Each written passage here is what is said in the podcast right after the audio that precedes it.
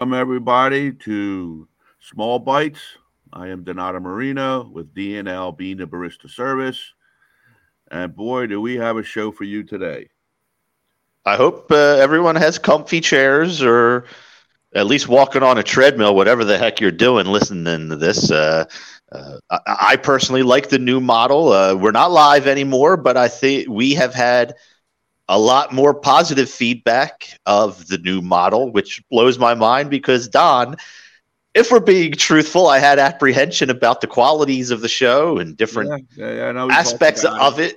Yeah, and uh, got in depth, and we were like, "Wow, let's let's see what happens if we have to change something. We could always, uh, you know, change it later on."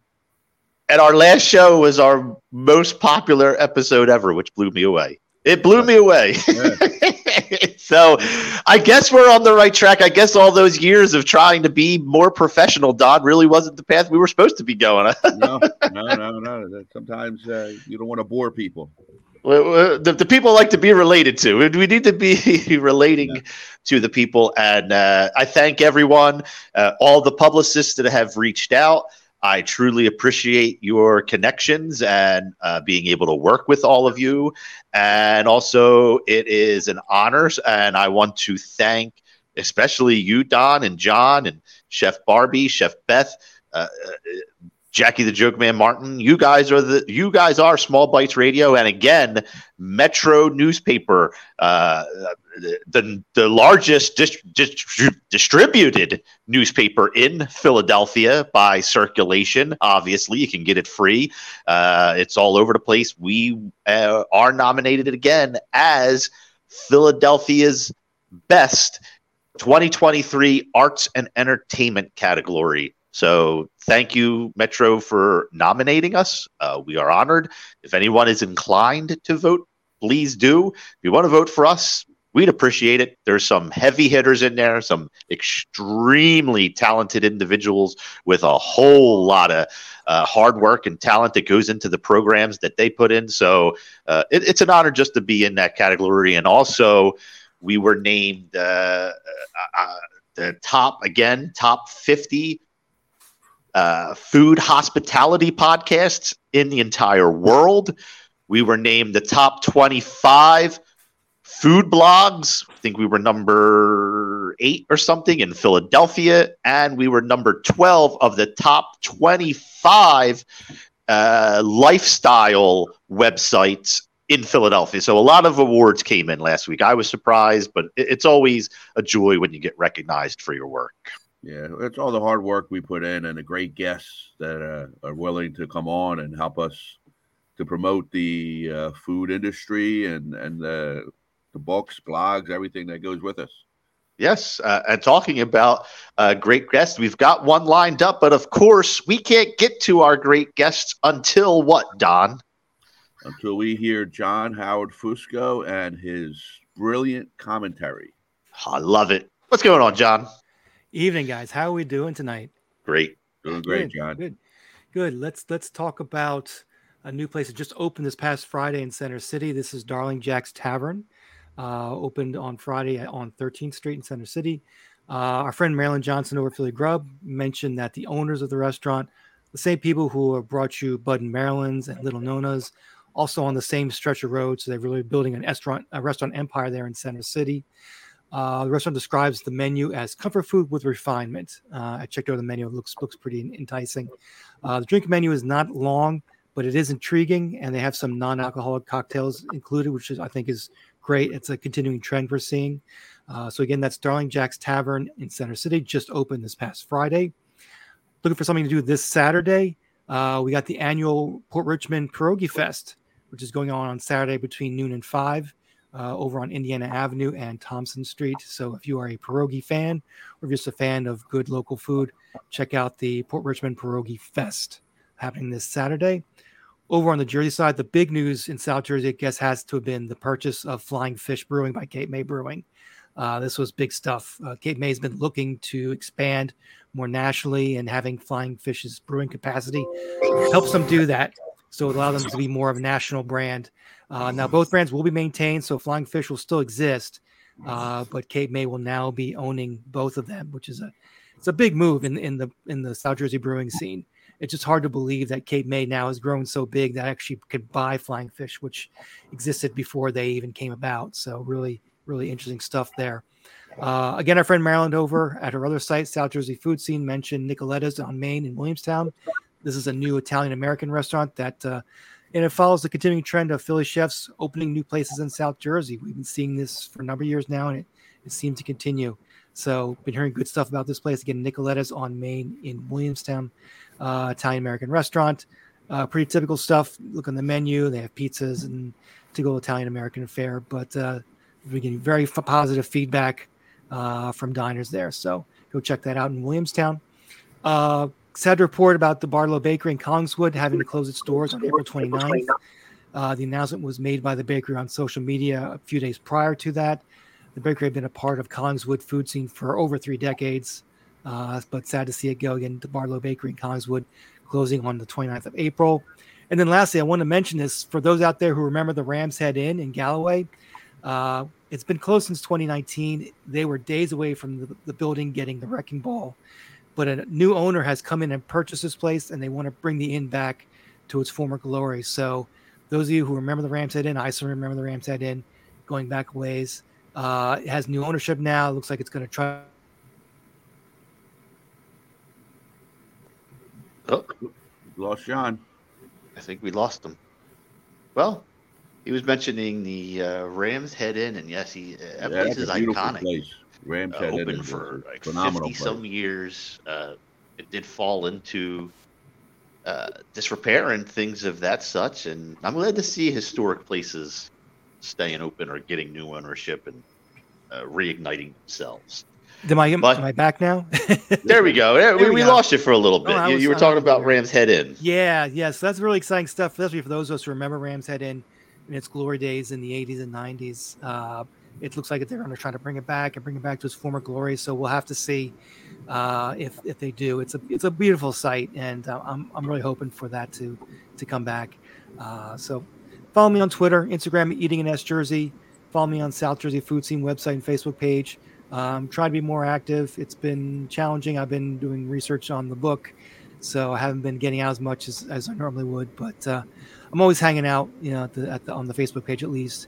So much good stuff happening there. I think we're up to like forty thousand members, something. It's it's a very, very positive site. People constantly sharing uh, places they've they've gone to and enjoyed. So uh, if you're in South Jersey and you're interested in what's happening there, it's it's a great resource to use.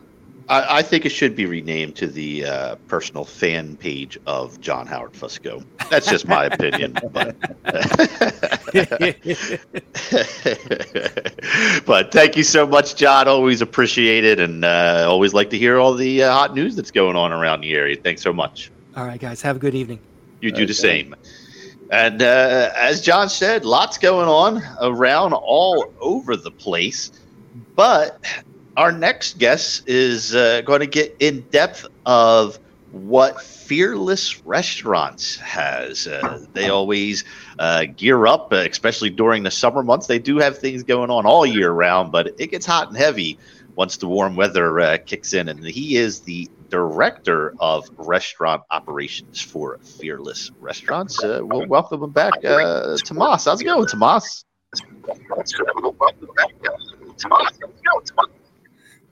Thanks. Thanks for having me. Uh, it's uh, our pleasure. Pleasure. Yeah, we're having a little problem with the audio coming in, Tomas. Oh, your your your connections uh, uh having you skip back and forth uh, sounded like you may have been listening to the show as well. We had a little feedback. Are, are you able to uh, check your connection yeah. or try to reconnect? I I seem to be connecting. Oh, there we uh, go. Can you guys hear me? There you yeah, go. Now it's perfect. Whatever. You must have just shook the wire. Yeah, maybe that's what it was. Well, thanks for having me again. It's uh, uh, wonderful to be back. It's our pleasure. Restaurants, you're the, the man in the know. Give us uh, some news, events, all sorts of things that we can expect in the upcoming months. Um, as you mentioned, uh, Fearless is uh, trying to keep busy. We have uh, two projects that we're um, currently working on. One in um, Glen Mills, which is um, um, a concept that we uh, that we established in Wayne um, at the uh, Wayne Hotel called Rosalie. Uh, so we're looking to open that um, probably early next year, uh, along with a new addition uh, to the White Dog family in Chester Springs. Um, ideally, looking to open that first quarter of 2024 as well in the old Vickers Tavern, which is a wonderful sort of historical building, very charming and uh, you can expect the same sort of finishes as, as all the other white dogs uh, have in Haverford, Glen Mills, Wayne. So it's going to be um, a familiar but but but new venture with a slightly different menu as all the white dogs are, and um, you know that uh, that's only kept us busy. So we're excited for the upcoming year. Awesome, awesome. And uh, obviously, that part of the Philadelphia suburbs has grown exponentially. I know you, Don. Uh, you're very busy in those areas with customers. Uh, I would say the 80s and 90s was wasn't the kindest times to uh, those suburbs, but they've really been uh, revitalized. Don't you think, Don? There's such nice areas out there. there yeah, there's an influx of uh, restaurants, cafes, uh, uh, high end boutiques that are really going up and down uh, I'm just one of the streets is Lancaster Avenue. It really made a big turnaround, and I'm sure that you know the White Dog and the other restaurants that uh, Fearless uh, runs are, are part of that landscape as well. Yeah, without a doubt, without a doubt. Now, almost uh, also, Tomas, you guys uh, handle uh, New Jersey and Philadelphia from uh, river to ocean. And one of the things you guys got happening on the river, I think all of Philadelphia is going to be excited for this, is the kickoff of brunch at your beautiful Moshulu location. And in my opinion, it's going to be one of the top places in Philadelphia to go to brunch. Why don't you give us some details of what's going on, what we can expect, what um, what's going, the dates, times, all that good stuff. So yeah, there's, there's there's no doubt the Moshulu is a unique venue for Philly. Um, it's certainly been a landmark uh, for for decades, and and um, obviously we we had the pleasure of seeing it grow for, you know, under uh, our, our, leadership. And uh, and the Moshulu is is a multi-dimensional venue from a la carte dining, as you mentioned, brunch, dinner, uh, you know, dining al fresco outside on the decks private events, late night events. So it, it certainly has been um, a very interesting progression in in, in evolution to, to, to introduce these um, these um, other aspects of uh, of our business, and uh, and because of the the the setting itself is it's probably um,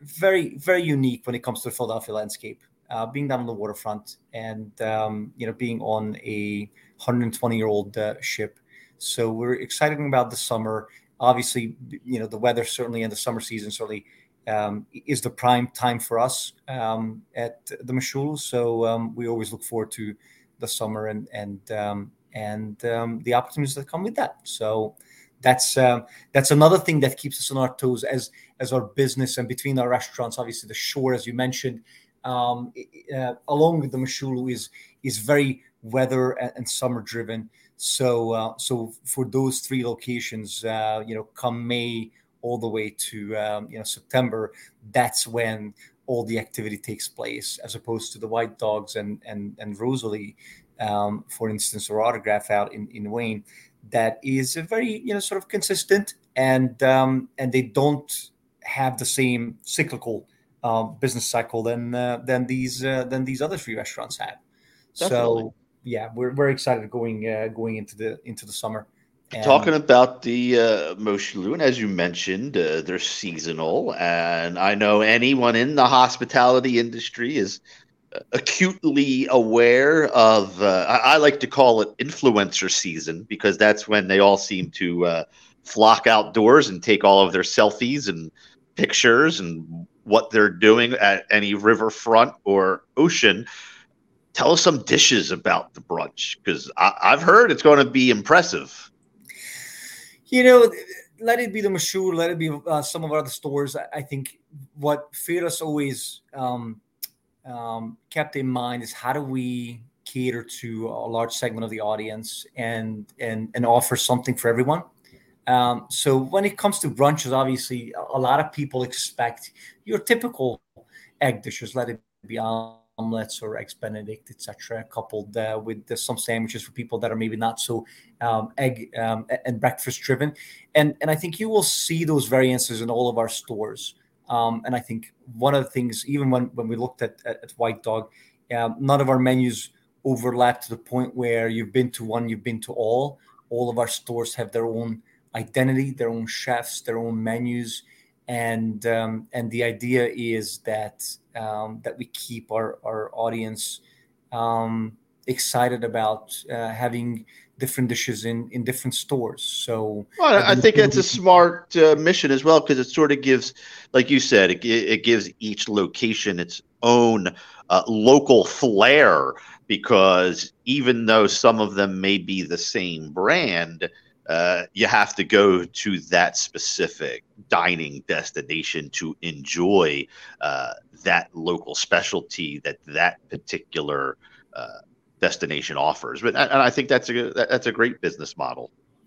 Yeah, and, and I think you know you can expect people go down the shore. They expect the seafood heavier. Same thing I think on the waterfront, as opposed to you know being in Glen Mills and and with that you know when it comes to our our, our certainly at our mission um, at the white dogs um, we are seasonal. So you can expect a significant change in our menu from one season to another. And i think that's a business model that we um, embraced at um, our other locations as well to keep our audience um, again just interested and and and uh, preventing the menu becoming stale and also keeping ourselves on our toes because there's there's something exciting about creating new as opposed to repeating a dish that you have done a million times and um, maybe boring is not the right word but but it's it's lacking the uh, excitement that a little flair. it's not having the flair it should have. Yeah.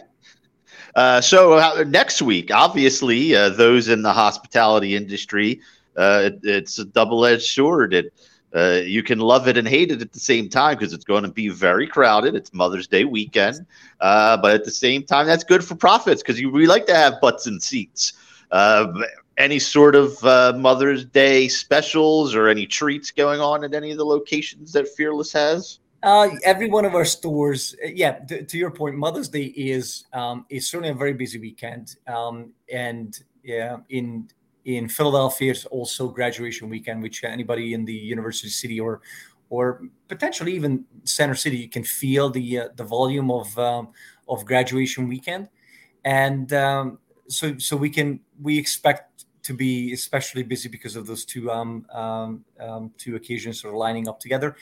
Um, every one of our stores will feature additions to our menu, and I think that that's not just for Mother's Day. We do that regularly because we always want to be able to give our chefs the ability to showcase something new, fine tune something they're working on, introduce items that we're looking to roll out in our next menu change, and see how the public responds to it. So, any one of our stores you go to on almost any given day, you can expect to see something in addition to our, our menu offerings because we want to be able to showcase the talent um, in our kitchens and um, and be able to see um, you know new ideas and new techniques that uh, can ultimately land items on our on our menu that will be popular and well received by our audience. So uh, come on in, check us out. Now, regardless of which store you go to, whether it be um, you know out in the suburbs or in the city, you will find something that um, that will um, fit your palate.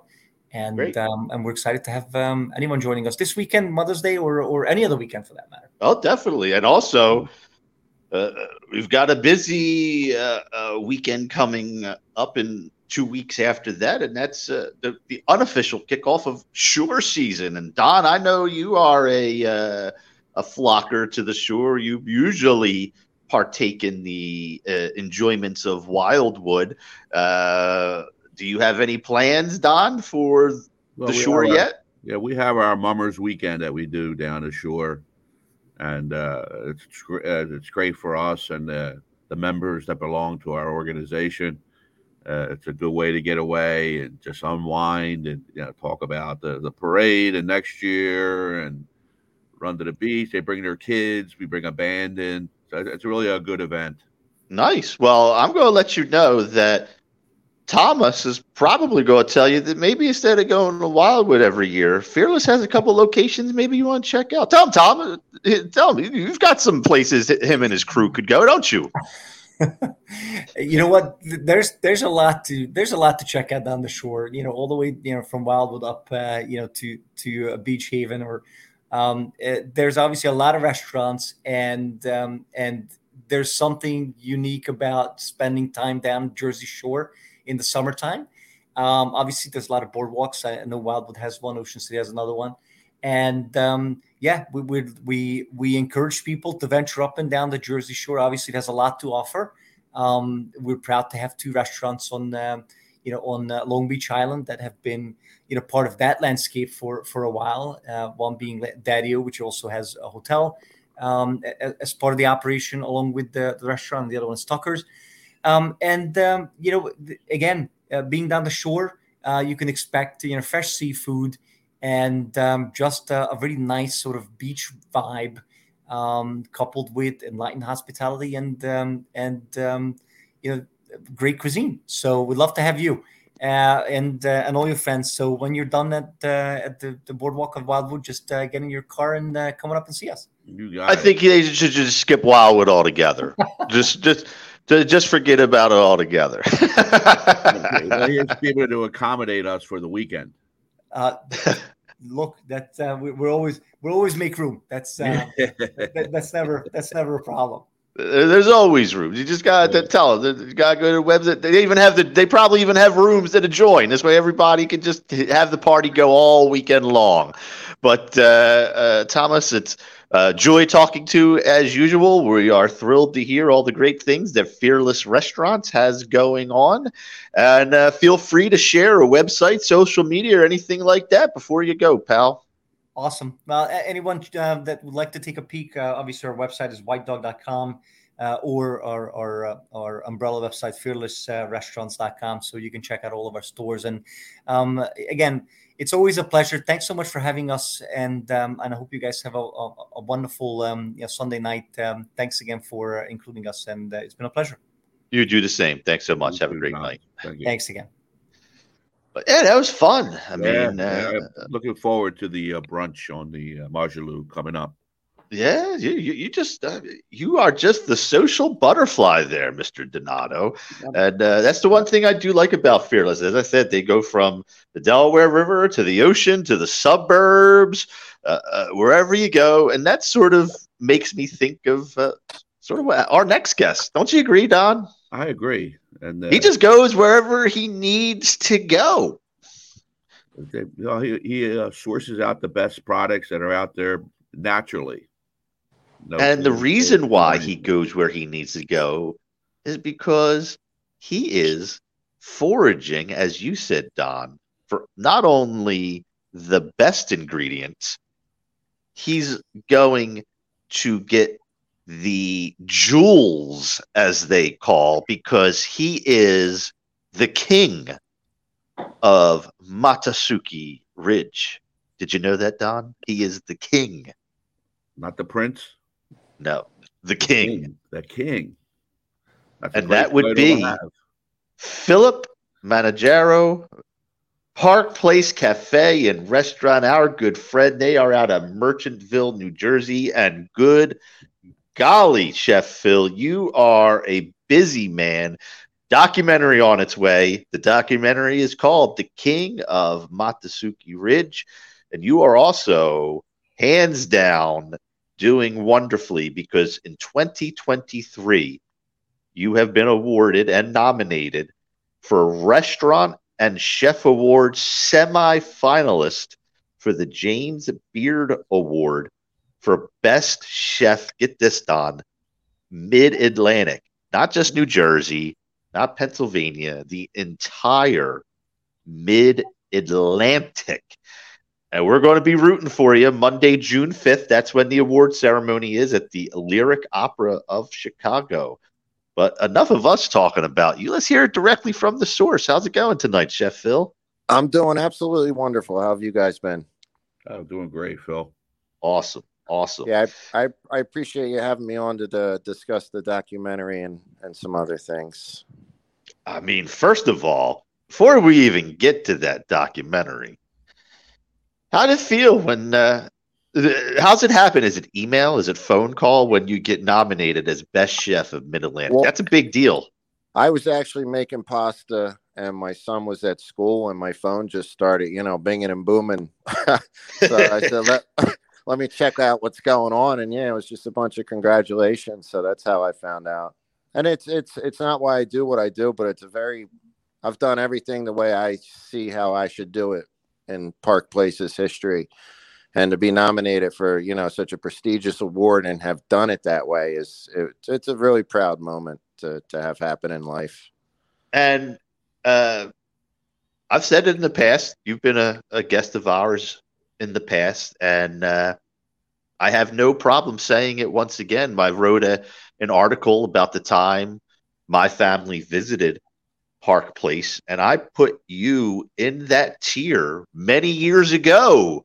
In that article, I said that you should not only be known regionally, you should be known globally for what you're doing. Because I, I, I, I took that to heart, and I feel that way about myself. And to have somebody, you know, in the media say that about me, it meant it meant a lot to me. I've told you that before because that it is the goal to be known globally not not to be famous or or anything like that just to be known globally for really having a vision and really having a belief in yourself. And and really no matter what comes at you you just see it through. And and that's what the food has become. That's what the documentary's kind of about. And you know that's the direction i'm i'm headed in um, yeah. as a person in life. So i, I do well really not only that it. not only that uh, you've got these mass corporation farms. You've got so much food waste. We've got fertilizer out the wazoo polluting our waterways when you show it as right in this documentary. We've said it in the past.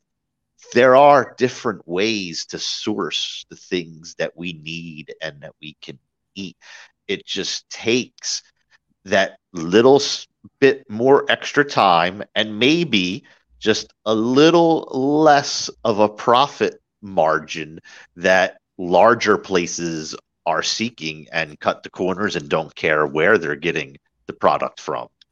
Which which is very true. I mean i do take a little bit of, of a hit on my bottom line but i i live a way i live my belief in life every single day and I, I, don't think you can't put a price on that at the end of the day. You know, I'm a chef. I get to cook with the most beautiful ingredients.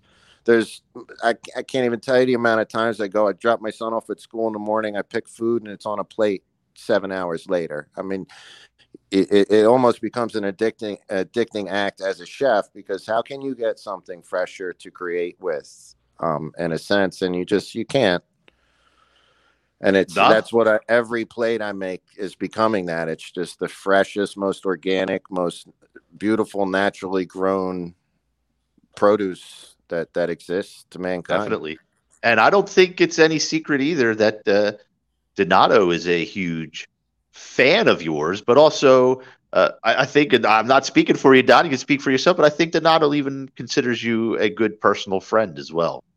Yeah, definitely, definitely. I, I time I see him, he always educates me on the uh, new vegetables that he just picked or new products that uh, and and the taste of something that's just picked compared to something you're buying in in the supermarket just to throw out let's say asparagus fresh picked asparagus tastes so much better than the stuff you buy in the supermarkets anymore. And i'm not telling tales. I mean we can pull the the the uh, the carpet back or, or, or the curtain, uh, but you've had Chef Phil a, a couple times and uh, for events that you've thrown personally, and I mean you just went over the moon. Yeah, yeah, I've, I've had him over my house a few times for some uh, birthdays, and we had the the first dinner together with us and uh, the products he came out, I'm like, what the heck is a pawpaw? What the? what and, and, and, now I'm growing pawpaw trees in my garden. Look at that! Yeah, And I'm waiting for him to probably take a few more years before they ripen enough to be. How's that feel, Chef Phil? I mean, that has to. You got not only did the man eat it, now you got him wanting to grow it. I'm gonna have to hit him up for some in a couple Yeah, of years. more than welcome, Phil. You're more than welcome. But yeah, no, I have I have become friends, very good friends with Donato over the years. I mean, he supplies me my coffee, and I even if he didn't and he retired, I'd still reach out to him. And that that's the other beautiful thing about all this is that you're taking these natural ingredients and and you're living a certain way, and you're making these like really solid connections with people. I mean. I'm, I'll be open seven years this year, and it's like my whole restaurant is stories like that every night of the week that it's open. It's all really great connections that I've been afforded to make through what I'm doing with nature. And it, it just all ties in together. And I'm getting older now and seeing how it's all tied together. And it's just this really beautiful little bubble that I get to exist in. Yeah, and uh, I'm going to let everyone know that uh, I was honored to be able to watch a preview of the entire documentary. That really meant a lot to me. I know Don Yeah. really felt honored to see uh, this product before it was even available to the general public. And I have to say, I really enjoyed the documentary. It, it's well done, it's informative. Uh, I think it's going to have a lot of people think of the way different things are sourced and the way that they're eating and the places that they go to eat. But it even one thing that I didn't know about yourself that uh, really blew me away was you're a one man operation. I did not know that even at your restaurant. It's it's you, you you're doing all the cooking from A to Z.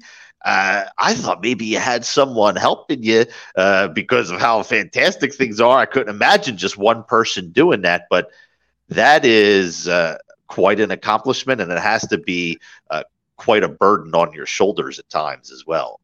It, it is. I, I do all the picking myself too. I do all the cleaning, all the prep from, like you said, from A to Z. I'm the my two hands are doing everything. Um, it's, it's kind of the reason I chose to make the documentary to to document this. I I chose I choose to to do this, and it's it's the hardest job I've ever had in my life. Every day, I'm 43 now. I'm, I'm getting older in it.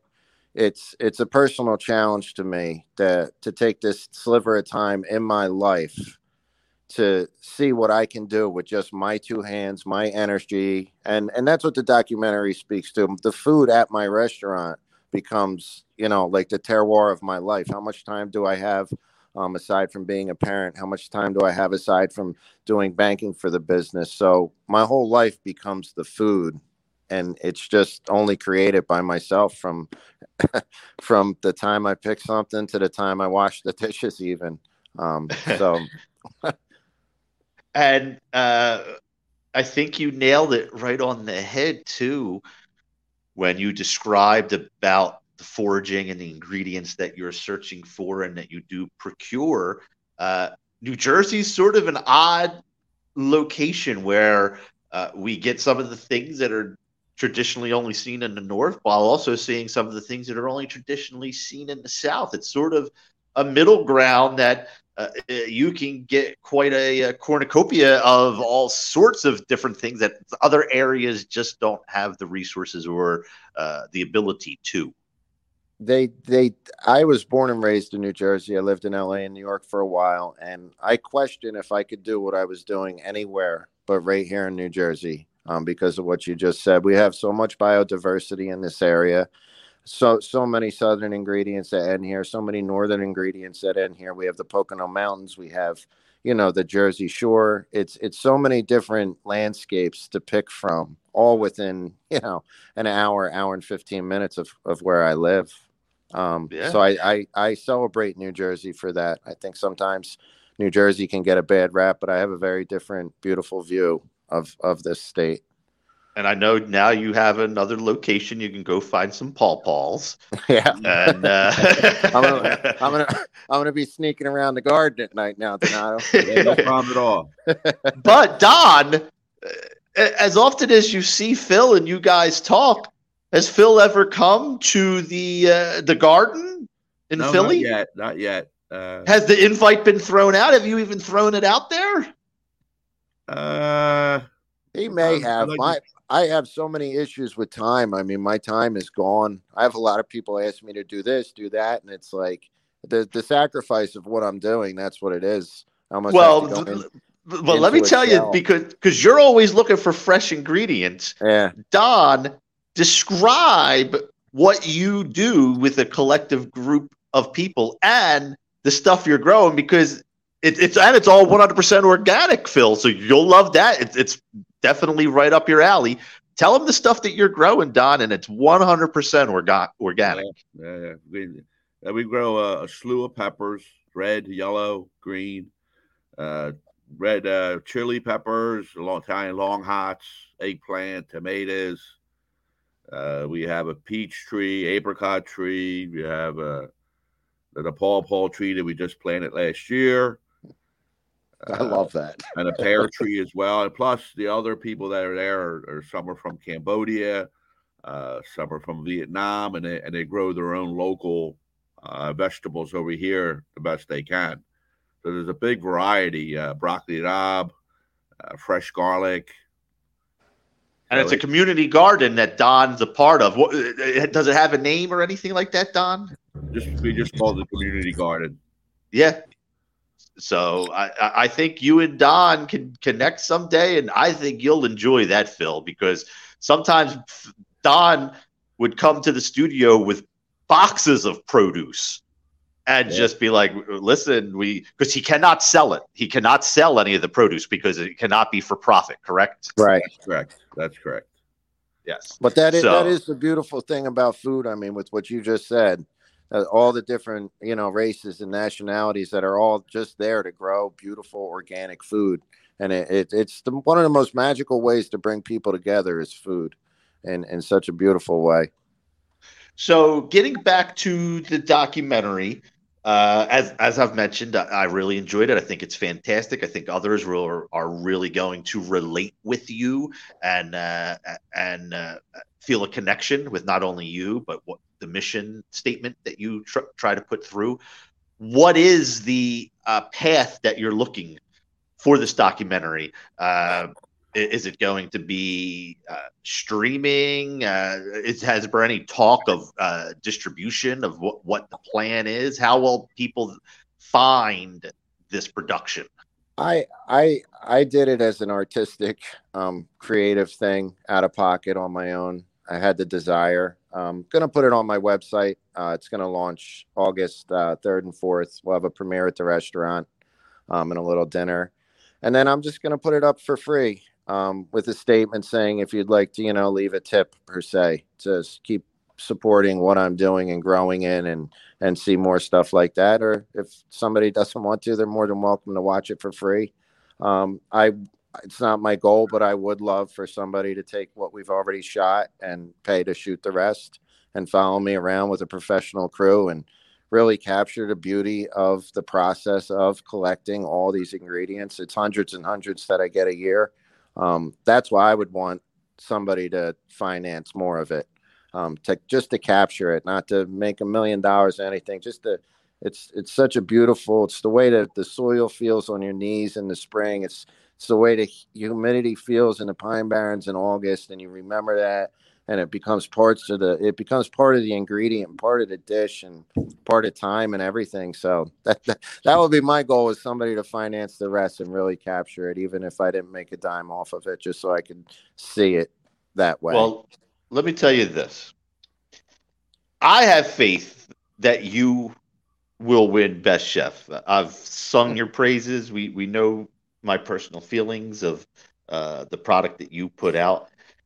If you do win, I hope you personally reach out to either the James Beard Foundation or any of these streaming services and pursue it to be completely finished in a way that you want it to be finished because uh, I think it needs to be seen by the masses. It took me Uh, a little while to accept the fact that what I'm doing and have confidence in it is so unique. I, I don't know that anybody else that's doing what I'm doing in the world, and I don't say that to to be like I'm the only one doing it in the world, but I don't know any other chef that's out there studying wild ingredients and picking everything himself and cooking everything himself. It's and it took me a while to be like, wow, this is really special just for myself.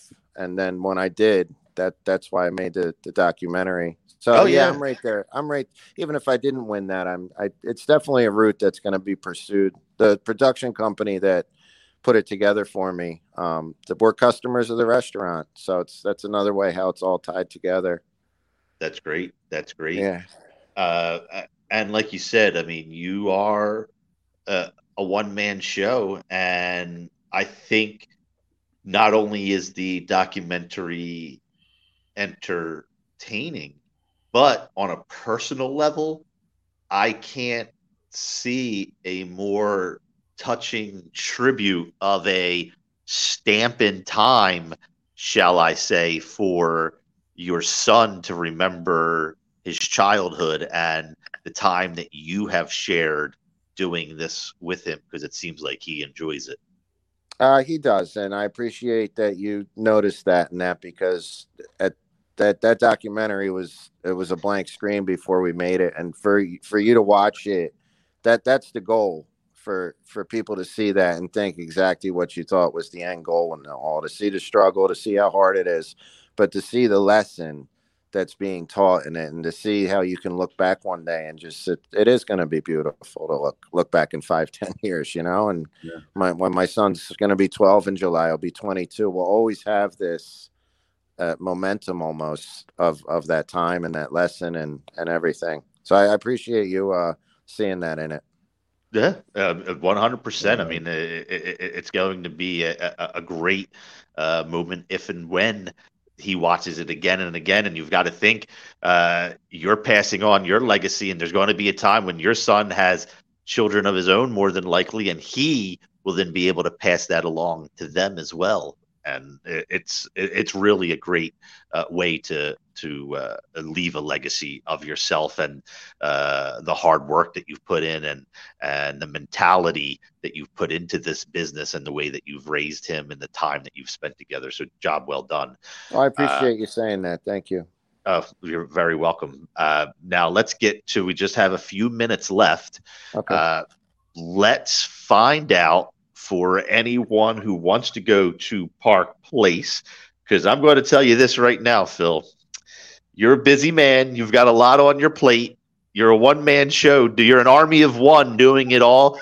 But I personally think you're winning. But if and when you do win Best Chef Mid Atlantic, there's going to be people standing out your door from regions of the world that you've never heard of because you will become the James Beard Award winner of Best Chef.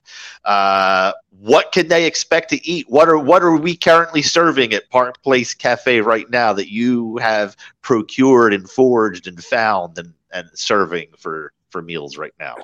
I mean, we're really into you know ramp season, morel season um, a lot of flowers. Flower season's coming to an end, but uh, be doing black locust flowers um, this week, and uh, sheep sorrel. I, I use things that maybe aren't familiar with a lot of people, but I, you know, I try to present it in familiar ways, um, and everything. I have I, I preserves, or I have every berry preserved from last summer. I can still use. I have seaweeds from Bar Harbor.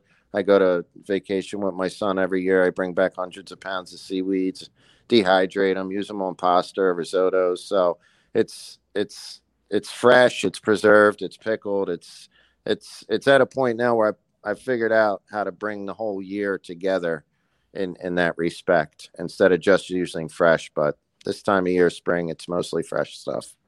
That's awesome. That's awesome. And in a uh, we were just talking previously before that uh, about uh, uh, family moments and, and special moments.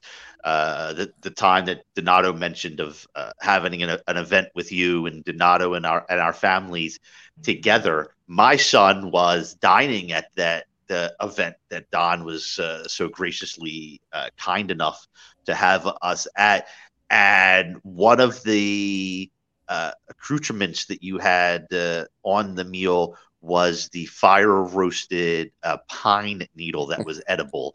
Right. And it's funny because whenever we'll go for a walk or anything like that, he sees a pine tree. He'll make an inside joke to just me and my wife to pretend like he's going to the tree and then eating the needles. He'll just motion like he's grabbing Yeah. it and eating it. So, like you said, you you are creating special moments and memories for so many people that you don't even know that once you you've left you still have touched their lives in ways that are uh, aren't even measurable. And uh, I, I thank you for that. And don like you like we've said before you you you've seen him quite often. I'm going to put you on the spot now don. What's your favorite meal you've had with chef phil? What's your favorite dish? What's that one that you were like mm, phil you are the man. Yeah, he uh, he had uh, uh, fi- uh, fiddle ferns, Fiddleheads, yeah. fiddleheads, and yeah, you came over and you cooked them up, and and then we had uh, uh, I think it was quail that you cooked with them, and uh, that was one of the best dishes I've ever tried. Whew. Best ever. That's what I like to hear. Best ever.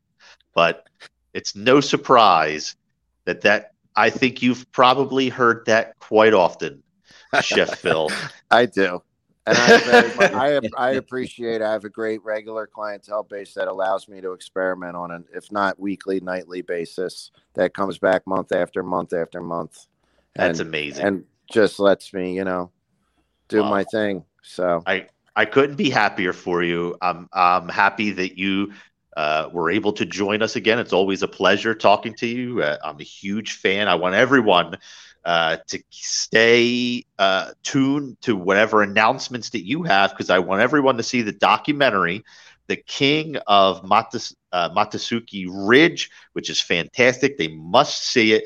And good luck, my man. Monday, June 5th the James Beard Restaurant and Chefs Award Ceremony. You are nominated Best Chef in all of Mid Atlantic. Couldn't happen to a nicer guy and a more talented individual. Uh, please share a website, social media, or anything like that before you go, pal. uh, social media is uh, Park Place underscore New Jersey. And uh, we do most of our work through that on Instagram, any announcements and everything. Um, so that's the perfect place to go. Awesome. Thank you so much for joining us. Have Good luck yourself a great Phil. night. Th- thanks for Well, having me, guys, and thanks for all Uh, the compliments. No problem. Have a good one. Well Bye-bye. deserved. Well deserved. Take care. Without a doubt. Yeah. Uh, Don, I mean, yeah, Chef Phil is quite an amazing individual. Yeah, Uh, for somebody that's never had his food, uh, the freshness of it, the way he prepares it, it's uh, second to none. yeah. Talking about second to none, uh, we have an individual who has come over from, of course, your favorite country, which would be what? Italia. Oh, Italia. and he is the CEO of. I'm going to try to pronounce it. I should probably let you uh, pronounce this nonsense. You're, you're the Italian. I'm I'm I'm just going to mush this up. Uh, Paolo uh, Rovagnati Black Line label of gourmet cold cut meat by Italian brand Rovagnati. It's oh my goodness, such a delicious line that has officially launched in New Jersey.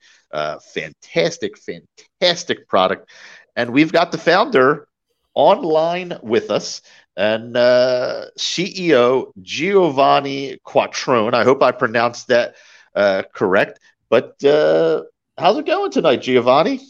Thank you, Derek and Donato. Really happy to be here with you uh, at the small uh, at small bites. I, I enjoy listening to, to you before with uh, uh, the guy that uh, the chef uh, and they show they were showing such a such such a big passion. It was really fun for me. Oh yes, yes, and uh, he's amazing. I don't know if you've uh, ever been to Park Place Cafe in Merchantville, but Chef Phil forages every single ingredient for the food that you eat at his restaurant. He every single except for the meats, he doesn't, but Every single uh, vegetable, fruit, herb is all personally picked by him. So highly recommended. And, he, and he's nominated James Beard uh, best chef in all of Mid Atlantic. But let's get back to you. Tell me one about yourself, uh, Paolo Rovagnati's Italian heritage, and the history of the brand. So, uh, Gianni Quattrone, Italian from uh, Milano. Uh, I moved for with my job actually in most of the region around the globe, and I landed in US 15 years ago. Got in love with the country and decided to stay. Now I joined uh, Rovagnati, that is one of the major brand in the Italian market, famous for all the salumi, the charcuterie, and um, it's the kind of brand that when you live abroad, as it happened to me in so many countries, uh, you look for being Italian because it's uh, super high standard and super great. So for me, it's a great uh, pleasure to have embraced uh, this uh, this new adventure. We, we started as a company in 43. Uh, Paolo Rovagnati was the founder. Paolo Rovagnati is a in Italy recognized for uh, innovation, particularly for this uh, uh, prosciutto, the cook prosciutto that he invented, that is an amazing process that starts from raw uh, prosciutto and then treat, take away the bones and then treat uh, with vapor and a lot of tastes and then cut fresh. And we became leader, leader in Italy thanks to this um, major product. We have now all the uh, all the all the other uh, salumi that are peculiar because we follow the traditional process that come from the history, but with a, special eye to technology and uh, preparation. Awesome, awesome. Well, I have to say, uh, first, I want to thank uh, your organization for the invitation to come down to the factory and to meet you personally. Don was beyond himself. I'm not going to speak for Don. I'll let Don talk about it. But he, he told me after his visit he was thrilled and that the, the samples that he had were simply uh, divine and that he had a, a, wonderful, wonderful time not only meeting you, but uh, talking, of course, all things Italian. Wasn't that right, Don? Yes, it was. I was able to spruce up on my Italian a little bit better uh, with uh, Giovanni's help. Uh, but the, going through the uh, the, the factory uh, was an incredible experience. Um, when you go through and and you see the care and and uh, the handling of the products, uh, almost like a, a handling a little baby for the first time and you know show me how it's produced, how it's packaged, and the aging, and uh, it's, it's a, it's a mind blowing uh, experience. Now, Giovanni, uh, obviously uh, you're a full blown Italian.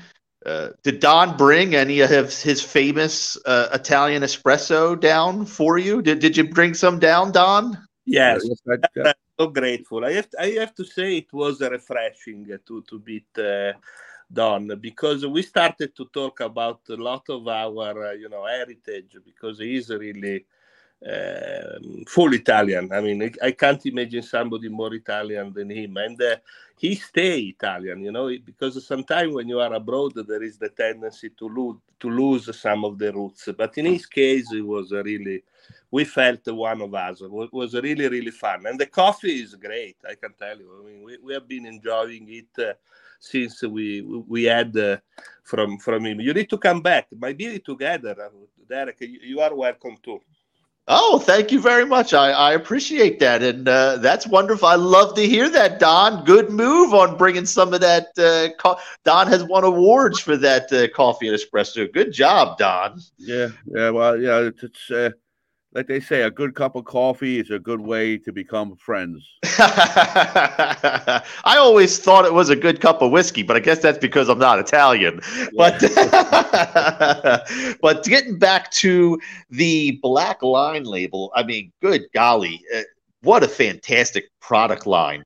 What makes the flavors delicious and so special? What is it that you guys? Is it because you're handling it like a baby, like Don said?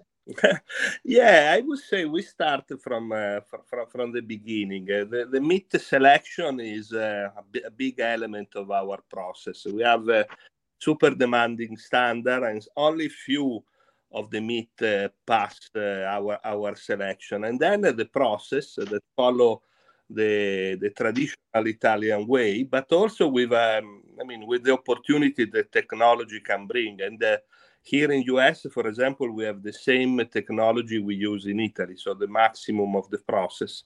Then is aging because uh, product needed to age in a special controlled uh, way. And finally, we slide fresh and we serve uh, with a short shelf life to, to all the consumer. This means that the product is exactly the same you could have uh, in uh, the Duomo of Milan or in, in any of the major city in Italy. Awesome, awesome. So, uh, an important question is: is uh, you guys are new to the market? We want everyone who purchases this item or is inquisitive about what's going on. We're going to have to know with the black label products how are they best served? Uh, I mean, what's the best way to enjoy them? So I I usually use it in two ways. One is uh, with my friends because I like to share what uh, best we have uh, uh to offer, and uh, I mean th- these products are pretty unique.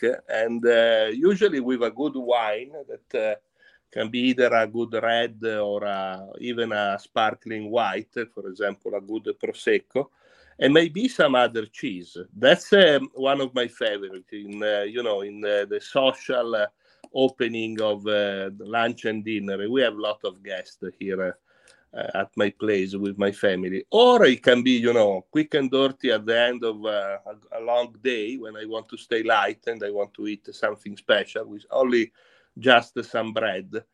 Th- those are the two way I usually consume my product. No wonder why Don loves you. You are a man of because uh, because Don, I know you, you you love a good wine, you love a good cheese, you love a good bread, and uh, is is that exactly how you enjoyed uh, some of the uh, Black Line products that you had? Well, this, you you know when you have a great product is when you're you, know, you, you have the bread and, and you're eating, and it almost melts in your mouth. The the high quality of the meat because you know you get you, you get some prosciutto that it's like so stringy and you and you're you're you, you got to pull on it to just to, to be able to eat it. Uh, but with the black label products, as soon as you put it on a, a sandwich and you and you bite into it, it just uh, she's showing. I can hear it, Don. You're closing your eyes and you're in heaven, aren't you? Yeah, mouth just waters. The smell of it is is enticing. Uh, even they have uh, pepperoni uh, sticks uh, oh. that that are, that are unbelievable. Uh, my favorite is I'm a basic uh, pepperoni guy, or I shouldn't say they're pepperoni, they're more of a salami style. but they have smoked red chili peppers. I would say red chili and a traditional. I prefer the traditional and the other two are, are spicy, very good, just enough heat. And then the smoked is like you were at a barbecue. Oh, they sound great. Yeah. So, so Giovanni, what are all of the products that are available for this launch that you're coming out in New Jersey with? Don obviously has me wanting to try them all. Yes. So first of all, if you when you will come to see us, come light because as we did with uh, Donato, we will have some food together for sure because we love to t- to to have everybody to taste our product. So we have two line, one for the retail and one for the food service. In the retail, uh, we have four major salami. Um, Milano, Napoli, Genoa, and um, Finocchiona, and then we have a prosciutto crudo, and then we have the two um, cook product, mortadella and cotto. So that's the major range that we serve uh, to the major retailer, uh, even as uh, we, under the brand Rovagnati. In some cases, even with private label. And then in food service, we have more than 30 products. So we have everything from the Italian tradition. It's a long list. For example, we have four prosciutto crudo and so on, several salami, mortadelle, and so on. I mean, every single thing sounds uh, delicious. And with all of the products, I mean, good golly, sounds like you have everything covered that anybody would ever want. But do you have any other new products on the horizons? Because sometimes people just like to try something new. So we are um, developing a new patent pending technology that will bring all our range without uh, nitrates. That um, you know, uh, th- this will be, will help uh, the, the best healthy con- uh, conservation, uh, maintaining all the taste. So we have a big effort under uh, this. Um, patent pending technology in developing all the new range that we will also produce in US. Uh, so we will continue importing, but we want also to bring our experience with the with the meat here in US because US has uh, some amazing uh, meat. So those are, I would say, the most um, new, the best innovation we are developing in this moment. Awesome. Well, I know for a fact anyone who's been listening is probably salivating wanting to eat some of these products. So the most important question that we can probably ask you tonight is if someone has not seen this product or they're not available uh, or it's not available where they know they they shop, where are Rovagnati products sold? So we have a long list um, um, some thousands of shops um, around the country, uh, some uh, some of the major retailers. Uh, and we are also looking for new partnership because we need help uh, to reach furtherly more uh, customer, distributor, brokers, retailers, because that's our our scope.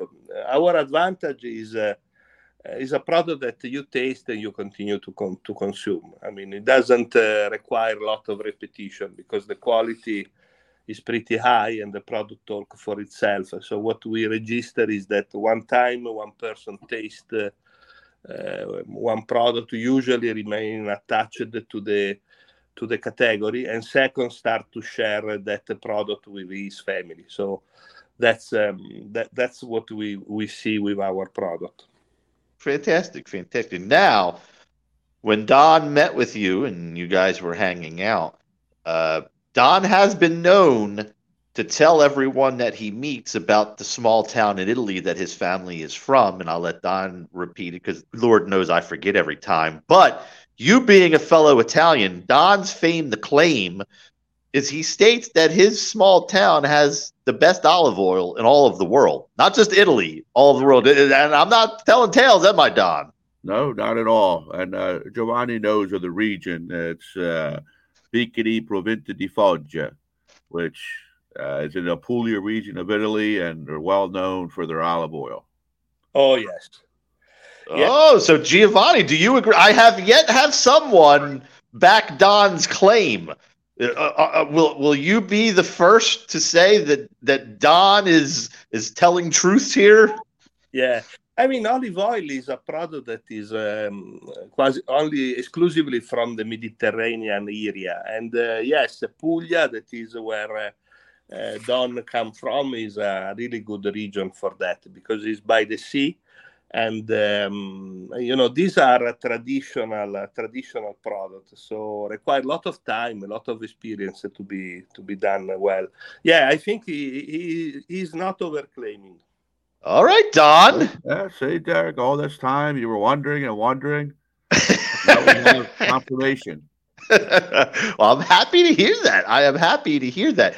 So, one of the things that always uh, intrigues me or interests me is whenever someone comes to the states and obviously has a very uh, strong cultural background of where they're from and they've been living here and don't get to go back as often as they would like to is I always like to inquire what's the one thing that you miss about Italy the most uh, on a daily basis or that pops into your mind? Is it a meal? Is it a, is it a beverage? Is it like, man, I I love being here, but I sure do miss this in Italy. So you are right when you say uh, here is great. I have to say, for me, has been uh, me and my family a, gorgeous surprise. I, I wouldn't expect uh, this country would uh, enter below my skin. Uh, we, we really love here, but Italy is Italy. You know, is blood. Is uh, I believe people. You know, I, I mean, when I go home there's no rest because we go to all our friends we start to eat foods. And now that they know i have this product in hand they like to taste uh, furthermore this uh, this product. And i have access there uh, to the factory we have in italy. We have seven factory in italy. We are the big guy. So i can you know bring home a lot of good stuff. And with these friends uh, we have a really really really nice time Awesome, awesome. So, uh, what is one of the things? Because obviously, uh, Don mentioned this already that uh, sometimes you get prosciutto, prosciutto, and uh, it's stringy as a shoelace, but yours is like butter. That's obviously one of the biggest things that it, quality is what you're offering. But other than that, what makes your products so much different than those of the competitors that we want to go out and make sure that we're we're purchasing yours with our hard-earned money because uh, the dollar is harder to stretch.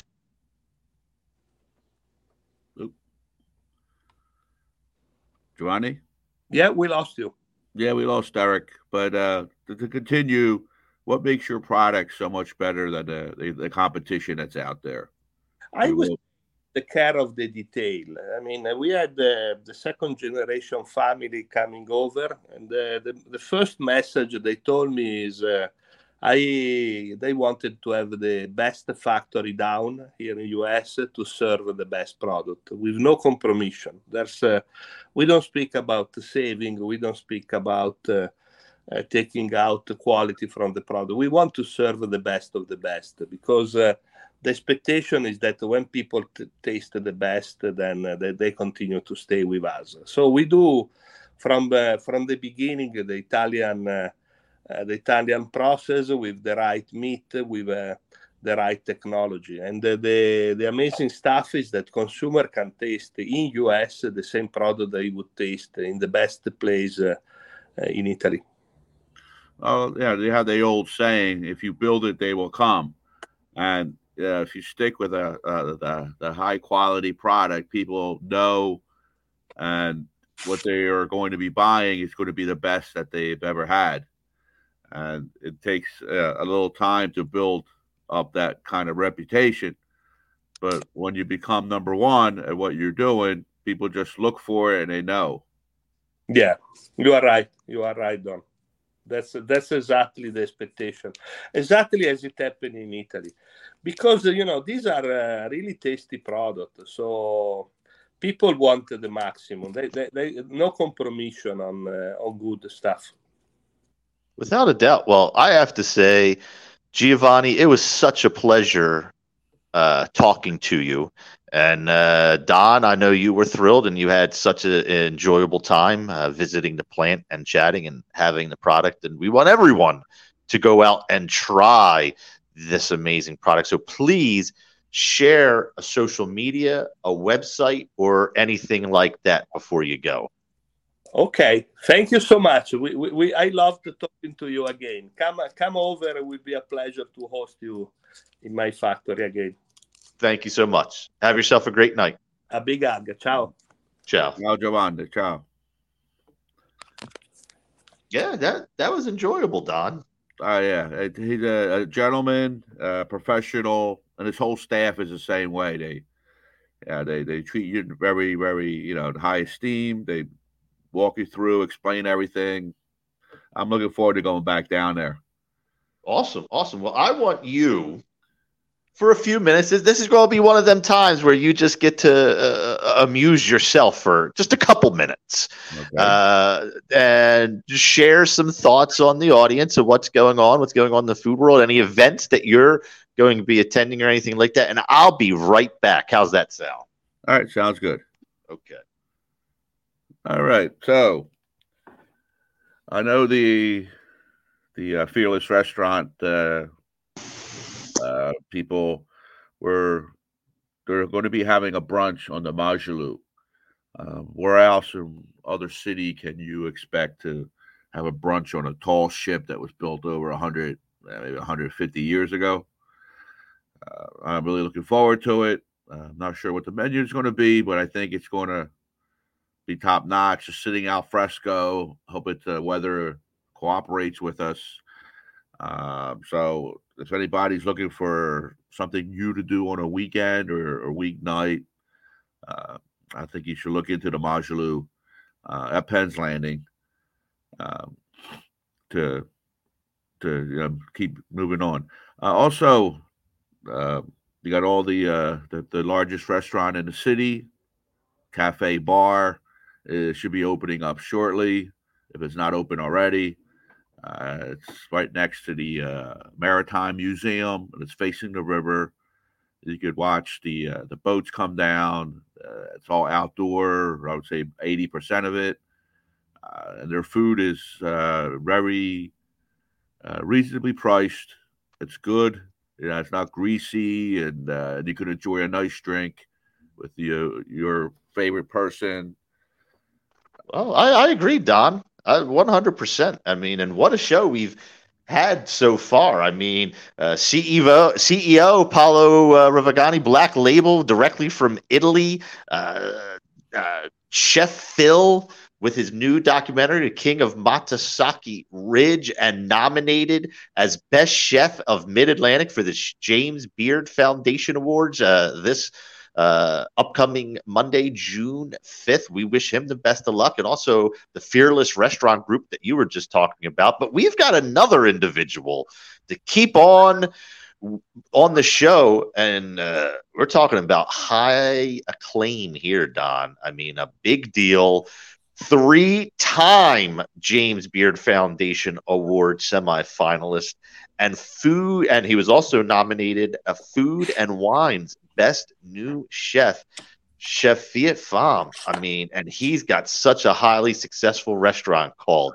Pretty Bird Kitchen. How's it going tonight, Chef? Good, thanks. It's it's actually Pretty Bird Hot Chicken. Oh, what did I what did I say? said, I think you said Pretty Bird Kitchen. yeah. Oh, jeez. Uh, that's what happens when we're an hour and a half deep. My my eyes start crossing. all good, all good. I'm doing well. Thanks, guys, and thanks for having me on. Oh, it is our pleasure. So, uh, as we mentioned, uh, you're a three-time uh, nominated chef. That alone, right there, goes to show that you know what you're doing. And uh, how did the first time was probably amazing. The third time was an acknowledgement, like now I know what I'm doing. you know, it's uh, you know, I, I feel very fortunate. You know, um, being a semifinalist, uh, it's it's it's it's a great achievement. But you know, I never became a finalist. A finalist is what everybody like strives for, and then after being a finalist, winning the James Beard is what you want. But you know what? I um, I think I I, I you know, for me, the biggest thing in my career is getting Food and Wine Magazine's Best New Chef. You know, um, as a young chef growing up, it wasn't so much about James Beard for me. It was about being on the cover of Food and Wine magazine. And some of the best chefs, you know, in the country have been in there, like the likes of like Daniel Boulud, Thomas Keller.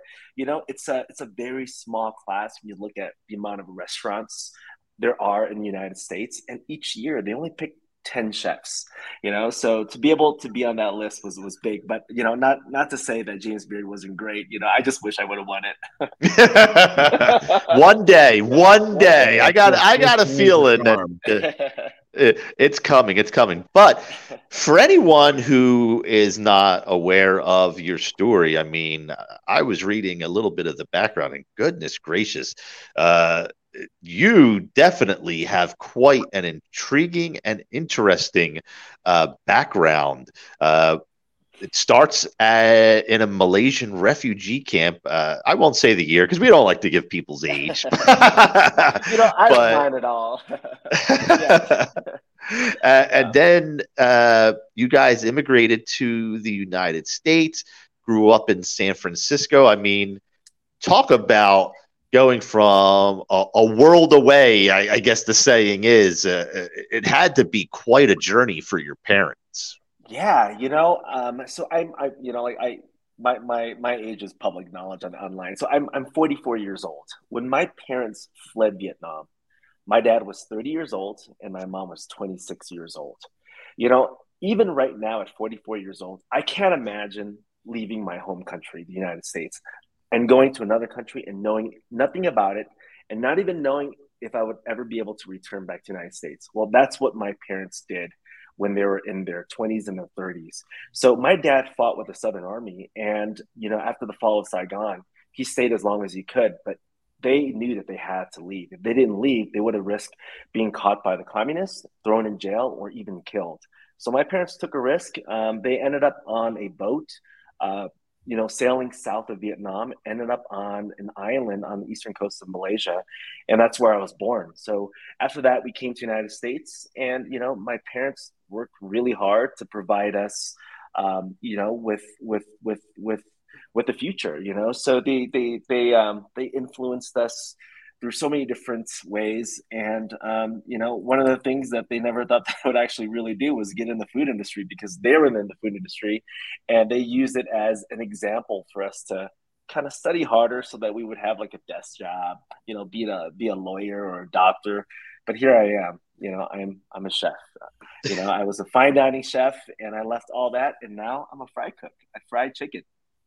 Hey, I mean, it, it's where the passion is because yes. I think you know as a chef, if you're not cooking something you enjoy or something that you have a passion for, it becomes monotonous, and the diners are going to recognize that the flavor just yeah. isn't there.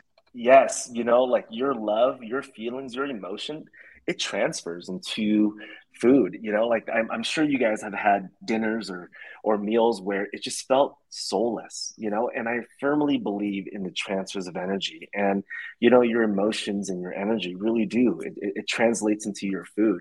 So you know and that's one of the reasons why i love fried chicken. There's so many different variations of it. Um, culturally there's different variations of it. And at the end of the day you know, fried chicken is something that is not pretentious. It's not like fine dining where you have to sit straight and you have to have a jacket and you have to know what utensils to use. I'm giving you something really simple. You know what it is, you know exactly how it's going to taste. And then you take a bite of it, it blows your, it knocks your socks off. And that's all that matters. Yeah. Oh, that's what I like to hear. now, now, Don, are you, are you a fried chicken fan? I, I love fried chicken.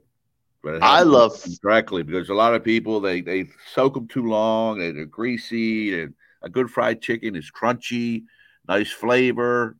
The most of the time when I eat fried chicken, if I don't, I just I take everything off and just eat the meat. But well, that's not fried, fried chicken, chicken, Don. a good fried chicken, a good fried chicken sandwich, you can, eat, you can bite into it and you enjoy the crunchiness of the the batter or, sure. or if they even use a batter, if they don't use a batter, it's you can see yeah, it, it's like done correctly. The oils are changed like they're supposed to. And... Yeah, there's a lot of different variations of uh, of fried chicken, and you know what? There isn't a variation that is better than the other, in my opinion. I I love all types of fried chicken. I even love bad fried chicken. You know, there, yeah. there's a certain comfort that comes with it. And you know, like people ask me all the time, like, "What's your favorite fried chicken?" You know, honestly, like if if if you were to present me my last meal today, you know, as much as I love Pretty Bird, my nostalgia, my, growing up, what I loved eating is like Popeyes, KFC, Church's Fried Chicken. Those are the things that really bring that warmth and that and those memories. And you know, um, believe it or not, one of the fried chickens, uh, the style of fried chickens that I really love is the original recipe from KFC. That's not crispy at all. That's just kind of like mush, you know. But for some reason, like as a kid, I just I love those textures. It's the spices. Like, yeah, it's that it's, it's that spice blend. yeah. yeah. Now, for for me, uh, uh, when I was very young, my parents worked at a catering hall, okay. and what would happen there would be. Uh, obviously, if the wedding or whatever event they were catering, uh, they didn't give all the fried chicken out they would come home with say a half a tray of the leftover fried chicken and I would just devour it. That was where my love of fried chicken came in, and even the next morning, cold eating it cold was just as uh, Yeah. delicious. Where Yeah. did the inspiration or that love for fried chicken come for you? Sure. So, you know, um, my career started in fine dining. That's where I kind of quote unquote cut my teeth. You know, um, I've I've cooked at a very high level almost all my life.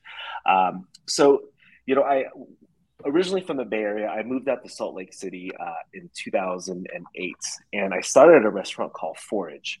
Forage was a small little house that I converted over. There was 32 seats, 11 tables, and we did a set menu you would get between 14 to 17 courses and i foraged for a lot of these ingredients along the wasatch front which is a mountain range that surrounds salt lake city so early on I, I, I had this opportunity to do this television show with food network called food network star so uh, if you're familiar with guy fieri he started his career on doing um, on being a contestant on Food Network Star. And the premise of the show is you get thrown into a bunch of different situations, and then at the end of the show, if you end up winning, you get your own show, and that's that's how uh, Guy Fieri ended up becoming very famous. So we filmed this. We filmed Food Network Star in L.A., and this is in 2013. I made it halfway, and after you make it halfway, they don't send you home because if they send you home, they know that you got eliminated. So they keep you there, but they transfer you to another hotel. So when I got transferred to this other hotel, I had a little bit more freedom. So I was able to kind of explore the dining scene, the food scene around um, LA, and then I ended, eventually ended up in Orange County. Went to a buddy's restaurant, and he presented some Memphis style hot chicken. And up until that point in my young chef career, you know, I, have I've had a lot of different fried chicken, but I've never had hot chicken before, or at least Mhm. like famous. The Holy chicken. Grail. yes you know like popeyes is pretty spicy but i never had like really authentic hot chicken so he he was in the process of trying to bring um, uncle lou's memphis hot chicken to la and he had the recipe so he made a platter for us and you know I, here i am as a young chef going out to eat trying to gain as much perspective as i can and fried chicken is good but it was never one of those dishes where i felt like i was going to get any inspiration or at least perspective so I looked at this dish. It looked really nice. It had like a really nice kind of vinegary, peppery smell. I took a bite into it, and then I just it just literally knocked my socks off. And I knew right then and there that once I'm finished with fine dining, I'm going to open up a fried chicken place. So fast forward uh, six years later, 2018, ended up opening a restaurant called Pretty Bird. And I don't know if you guys know, but are you guys fans of uh, Dumb and Dumber? Have you guys watched? Dumb and Dumber? Oh, so you're saying there's a chance? Yes, yes. So if you remember that scene um, where that little boy in the wheelchair, he got duped into Pretty buying Bird. headless dude. Yep. So you know, unbeknownst to me, when I named that restaurant Pretty Bird, I was actually channel surfing at night, and then I came across that scene and had this epiphany, and I knew I had to name it Pretty Bird. But that scene was actually filmed three blocks away from my location, and I had no idea. So Harry and Lloyd's apartment where they lived in is three blocks away. So Wow. um, I found this out from a customer, and I, I during my break, I walked down there, and there it was. There was there was Harry and Lloyd's apartment, and that was a scene where they filmed that uh, the that scene with uh, with uh, with with Pete. I, I think it was Pete, right? Pete Yep. and the, the Yep. Pretty Bird scene. Yeah, So, So, that uh, means that should the cast should come to Pretty Bird. Have uh, Mr. Carrey and uh, Mr. Bridges come to, uh, or uh, I think I, I don't. Jeff, Jeff, what was Jeff? What's Jeff's? I can't think of the actor's name. Is it Bridges? Uh, no, I I forgot. Let's let's just for the sake of the let's just say Harry and Lloyd. exactly. Harry We Lloyd. need Harry and Lloyd to come to Pretty Bird. Yes. You know, Harry and Lloyd have not been to the Pretty Bird. However, the little boy in the wheelchair has. He is No, really? Yes. Yes, he is now in his 30s, and we have a mutual friend. So he's an avid rock climber, and I have a friend that's a that, that's an avid climber as well. And she introduced us. So he was living in LA, and then now he lives um, just south of Salt Lake. And he came with his family and ate, and you know I got to meet him, and it's awesome. I, like I got to hear his stories, and to this day, he still gets royalty checks uh, from his appearances. Oh yeah. awesome. Oh yeah, I mean that's yeah. that's the, the being an i- iconic film. That's that's great. Now, how about you, Don? Do you like uh, Memphis hot chicken or Nashville hot or any, any of that sort of? Or I mean, Do you guys know I- the difference between Nashville and Memphis hot chicken? Nope. Tell us, tell Okay. us. So, so it's kind of like um, Memphis barbecue. When you think of Memphis barbecue, it's a vinegary, um, less sweet uh, barbecue sauce. So Yes. it's it's kind of the same application with Nashville hot chicken. So or or with Memphis hot chicken. So Nashville hot chicken is basically varying degrees of heat, and that's basically it. There's not a lot of complexity. There's just a lot of heat. Whereas Memphis hot chicken, it, it seems counterintuitive, but after they fry their chicken, they take the chicken and they dunk it into a mixture of hot sauce, apple cider vinegar, honey, and spices. And then they, they they dunk it really quickly. They take it out. The chicken is still crackly, and you, you could hear it cracking, you know. And then you bite into it, and you get this vinegary sweetness, and then the heat comes up. It's it's just like it's it, it hits all the senses. It's amazing, and it's spicy, but it's not like Nashville hot chicken where it like literally just like makes you cry, you know. Yeah. Well, I have to say, I have never had a Memphis hot chicken. I mean, Nashville hot chicken is all over the Philadelphia region. Yeah. So I'm ashamed of myself, Donato. you know, a lot of people have No, but you know, I mean, Nashville has overshadowed all other styles of hot chicken due to its popularity in the last watch. I mean, like eight, eight to ten years. But if you guys get a chance, you know, you look up. Uh, is it? It's, it's called Uncle Lou's Memphis Hot Chicken. Check it out. Uncle Lou's. Definitely. Uncle Lou's, yeah, Uncle Lou's. I, I love that flavor combination. I mean, that just sounds it's going to be right up my alley, 100%.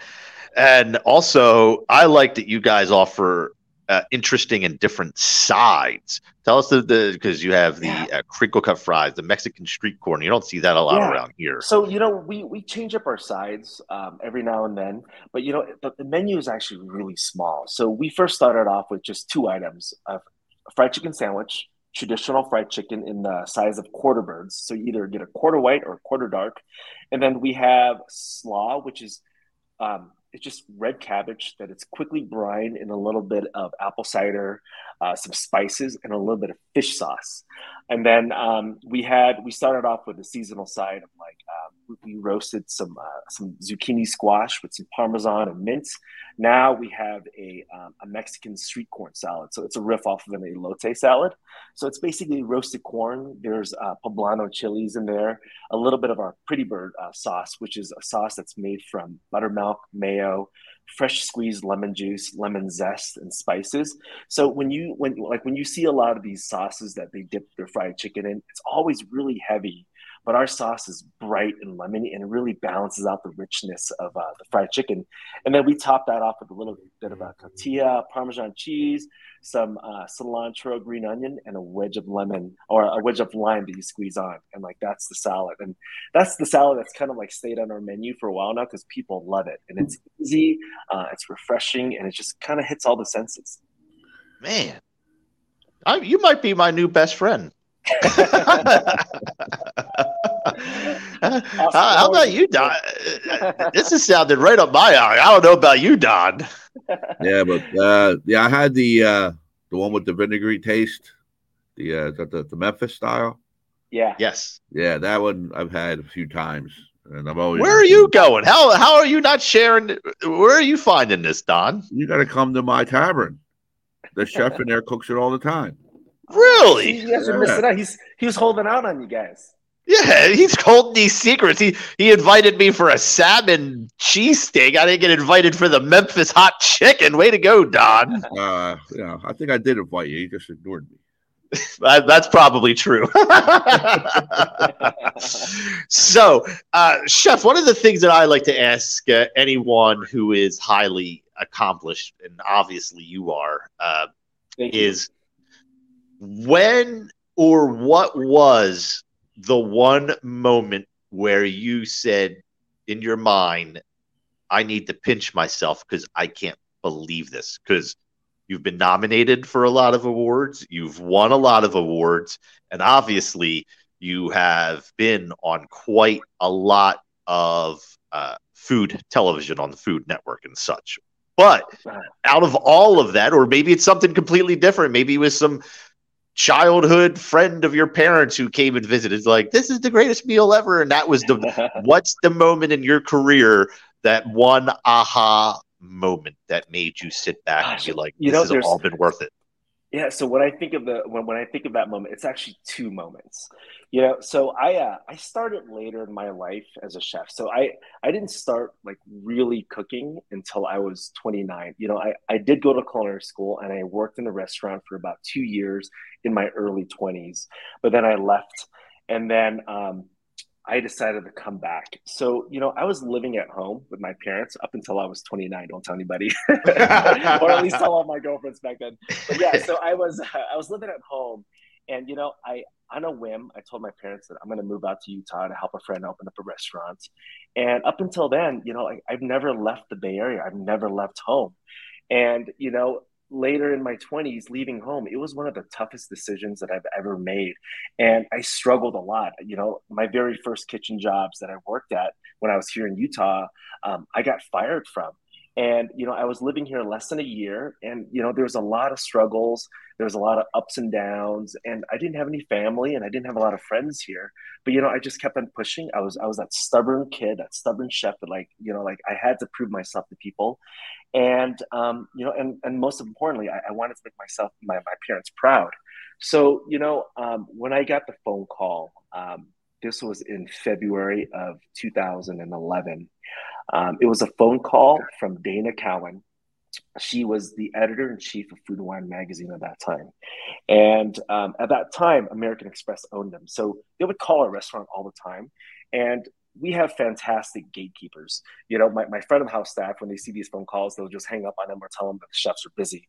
But Dana kept on calling, calling throughout the day, and they kept on telling him, "Oh, chef's busy. He can we just take a message?" And then her final call was at like 4:45. It was 15 minutes before service, and I was already in the weeds. And my manager comes, and she goes, "You know what? This lady Donna, she keeps on calling, and she needs to talk to you." And you know, and I'm like, I can't take this call because I still got to make the bread. So I told my partner to go take the call. He took the call. He was gone and he came back like 15 minutes later. And he goes, Yeah, you got to take this call. I'm like, Are you serious? I take the call. I'm kind of pissed off. And um, she calls and, and, then she introduces herself. I'm like, Oh, it's Dana. I, I know who this lady is. She's kind of like the goddess of the food world at the time. And she called and apologized to me because we were in the running for People's Choice Best New Chef, but we had lost. We found out that day. And she goes, You know, I'm, I'm really sorry that you lost. However, I wanted to call you with some other news. I'm like, All right. So I, I step outside. I'm in, I'm in my little greenhouse. She calls me and she tells me that she wanted to congratulate me that I've won you know, Food and Wine Magazine's Best New Chef. And that's when I kind of took a knee and I cried because I sacrificed so much and, you know, there's times that I wanted to give up. And more importantly, all I wanted to do is prove to myself and my family that, like, you know, like I could do it. And um, being able to get best new chef, you know, um, that that that proved that throughout all those sacrifices, you know, it wasn't just in vain and for nothing, you know. Um, so yeah, that was the, that was like the highlight of my career. And then second was um, being on Kitchen Stadium on Iron Chef America. You know, I grew up watching Iron Chef Japan with my parents every Friday. They come home from work, they bring food, we sit on the TV and watch Iron Chef Japan. And then, um, you know, after I got Best New Chef a year later, I got this opportunity to go on the show.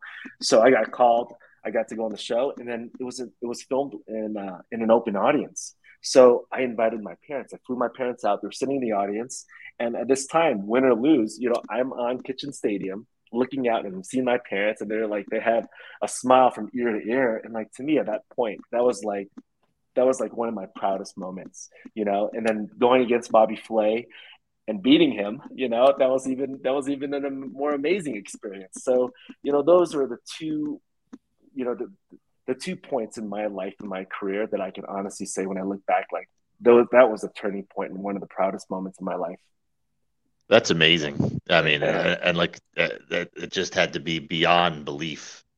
Uh, yeah, it was, it was, it was, it was like a dream. You know, I had to pinch myself a couple times. Great, great story. Now, obviously, uh, it's not easy running one restaurant. Uh, you are running four locations, but you yeah. have plans that you want to open even more. Yes, we Uh, are working on our fifth location right now. Please tell me it's Philadelphia. Please tell me it's Philadelphia. Please tell me it's Philadelphia. you know, I, I, I actually I was in Philadelphia a couple years ago. Um, one of my buddies, he was also on Food Network Star for me with me. He lives in Ambler, Pennsylvania. Do you guys know where Ambler is? Oh yeah, that's not far. Yeah, he has a um, he has a barbecue restaurant out there. His name is Chad Rosenthal. Oh Yeah. yes, yes. He uh, the lucky. Uh, Lucky well, lucky well. y- Oh yeah, he he's won quite. Uh, he's not even allowed to go into the burger competitions anymore. We banned him because he won too much. Well, you know what? The show that I most recently did with him, it aired last month. It was called Super Chef Grudge Match. So during the pandemic, he had a pivot. Uh, so from doing barbecue, he ended up doing fried chicken. So he called me out on a fried chicken battle, and I went head to head with him on a fried chicken battle. But I won't give you the results unless you want to know. That is that is great. Yeah, but the, he won so much at the Philly Burger Brawl, they, they kicked him out. So that, yeah, yeah, but you know, like uh, he's he's great, and you know, I, I I do going back to your question, I do have plans to expand Pretty Bird. You know, right now, you know, I- when I was in fine dining, I told myself, you know, I'm gonna do something that's scalable, something that's easy, and something that's gonna be fun. Well, you know, this is probably the hardest thing that I've ever done and ever in my life. You know, in fine dining, you know the the the the, the type of employees that you attract are career oriented chefs and cooks you know now that i've transitioned from uh, fine dining into fast casual you're attracting people from all walks of life not so much people that are looking at um, becoming chefs you know so with that comes a lot of challenges a lot of just moving parts and it's been super super challenging you know like i still consider us uh, to be in our infancy stages um, but yeah you know I hope to expand outside of Utah. We're going to focus around the mountain, the surrounding mountain states, such as Colorado, Arizona, possibly Idaho, and then California, and then possibly the Midwest, and then uh, the and then the East Coast. Yeah. um, I'll, I'll be waiting. Mountains. I'll be waiting. So, Yeah. Chef, it was such a joy to get to uh, meet you. This is our first time chatting with you, and uh, I had a great time. I hope you did as well. I, I did. I did. I enjoyed being on the show. Thank you, thank you, and uh, please feel free to share a social media website or anything like that before you depart. I, I sure will. And uh, if you guys ever end up in my neck of the woods, uh, stop by Pretty Bird, and instead of giving you a small bite, I'm gonna give you a big bite of chicken, huh? That's what I'm talking about. That's what I'm talking about. Yeah. Pretty bird. exactly. Have yourself a great night, Chef. Yeah, you care, as well. Thanks, Pleasure. Bye. Yeah, so uh, going from one fantastic chef to another, uh, we have a guest on who sometimes you just can't enjoy everything, Don. But Yes. that just because you can't enjoy everything doesn't mean that you want to sacrifice on flavor. Very So true. we we want to make sure that we have easy, allergy-free cooking with simple and safe everyday recipes for everyone. That's the way I like to do it. And we have the perfect individual to talk about that. And uh, she's authoring this new cookbook herself. Her name is Kayla. Let's see if I can get the last name. Capileo? Hi, it's Cappiello, but you were so close. Almost, almost. I'm banging my head on the You're getting, table. Getting a lot better, Derek. It's pronouncing the Italian language. I'm trying. I'm trying. Uh, well, pleasure to have you join us. Uh, we want to know first. Let's hear about your journey and uh, learn about how this all came about because this was due to uh, dietary restrictions and allergies that, that you deal with. Isn't that correct? Yeah, for sure. Um, I always knew I was allergic to some tree nuts. Um, when I was in high school, I was obviously just snacking on the wrong thing, and I had some pistachios, and my face just got so swollen. So tree nuts were always a thing for me growing up that I avoided. Um, I can actually eat peanuts because that's not a tree nut, so I can eat peanut butter, which is great. Um, but after that, it was pretty smooth sailing until I graduated from college and I started working in corporate America. And no matter what I ate at lunch at three o'clock, I had a stomach ache every single day. And I started trying to seek out like something to make me feel better. I saw a bunch of doctors, I saw an allergist, and I finally found one doctor that really just was the right person for me. She was the right fit. And she was like, I'm going to test you for absolutely everything and let's just see what comes back. Um, I then I found out I was lactose intolerant, which I honest to God I had no idea about. That was very shocking for me. And then I found out I had the celiac gene and I was celiac. My dad had actually been diagnosed around the same time as well and it can be hereditary. So that was that was very eye-opening as well and I ended up going gluten-free. Um Well, I mean, it was a journey. you're not kidding. That's a journey, but I don't know if it's because of uh, the internet, social media, everything like that. But uh, I know me and Don, we always hate to show our age, but uh, many years ago wasn't something that a lot of people talked about. So you didn't think a lot of people had it. But Don can speak for himself because Don is lactose intolerant. And doesn't it seem like it, it's more accepting, Don, that now you have found others surrounding even yourself that uh, it, it's not such a stigma to talk about anymore? No, definitely not. Um, I mean, I, I, still enjoy a little bit of cheese here and there when I can get away with it. Um, but the milk's definitely a no no. And uh, there's more and more friends that, you know, once you start talking about it, they're like, you too, you too. Uh, yeah. Uh, and plus any other allergies that are coming along. Thank God I'm not allergic to too much. Uh, but the lactose is the only thing I need to really uh, watch myself when I'm out, out, and about. Yeah, I mean, and, like I said, I mean, it, I, I think uh, this day and age, it's just really brought everyone around, and I think that's the perfect wording. You too. Uh, we don't have to feel alone, and uh, uh, you started a blog and you even created a community. How did how did all that get started? Yeah, well, I think what you guys are saying is totally spot on. Like, I was looking for someone, just like one other person that I could relate to, because when you turn around and there are other lactose intolerant people, you don't feel so alone. But like with the lactose and the tree nuts and like gluten free, I was like, shoot, there has to be one more person out there who can at least relate to like what I'm going through. And I want to find that person.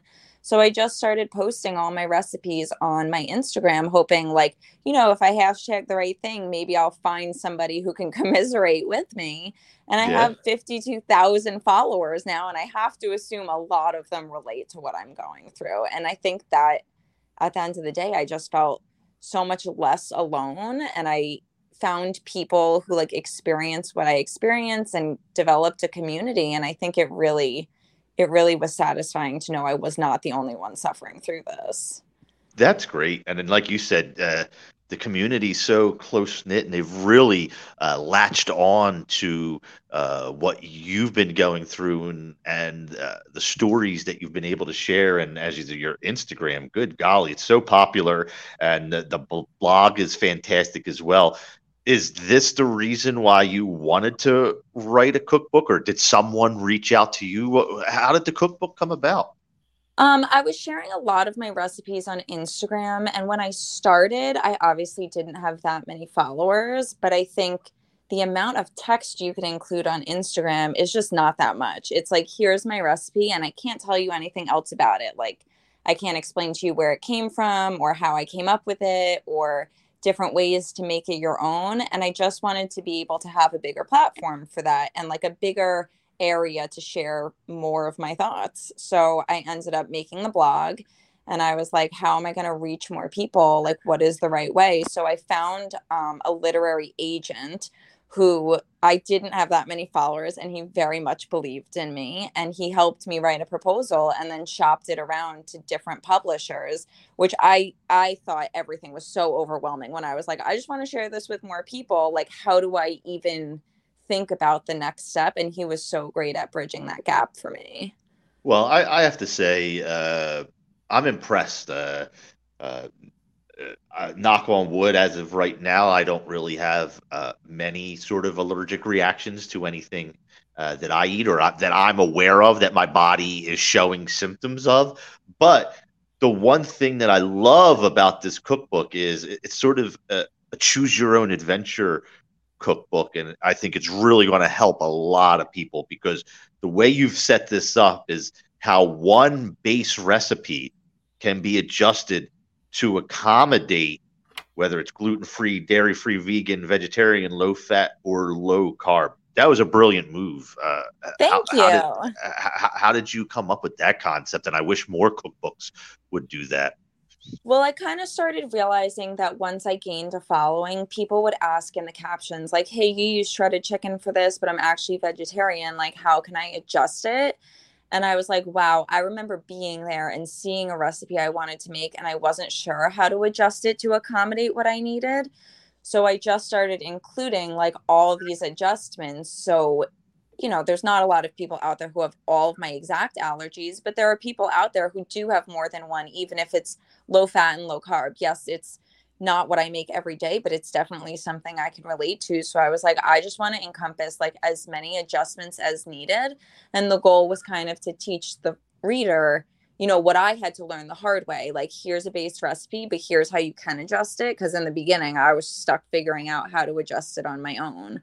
So Yeah. I was like, the more people, the better. Yeah, with 100%. Uh, now, because uh, of the cookbook and how popular things are, I'm sure uh, you sort of feel pressure of uh, what you should make or or how to stock your pantry. What what- what's the uh, method that you go by? What's the what's the plan that you abide by in order to stock your pantry? Sure. So I guess there are a couple things that I think are like absolute staples, at least in like my own house. Um, like gluten-free soy sauce is a must. When I go out to a restaurant and I want soy sauce, it's not very often that they have the gluten-free version. So I love to make anything at home that has soy sauce to still enjoy that same flavor. Um, I always keep stocked with gluten free pasta, gluten free pizza crust. I keep stocked cauliflower rice, brown rice, even regular white rice because I love to mix like all three together. So it's the low carb option when I need it. I try to really set like a healthy base. I always keep greens in the house, whether it's mixed greens, lettuce, arugula, um, romaine, anything, because I'm like, if I know it's there, I know I'm going to make something that has it. And if I'm kind of stuck with an empty pantry and an empty fridge with nothing to use, I default to like, let me make a frozen pizza. And that's like not the base I want to set for myself.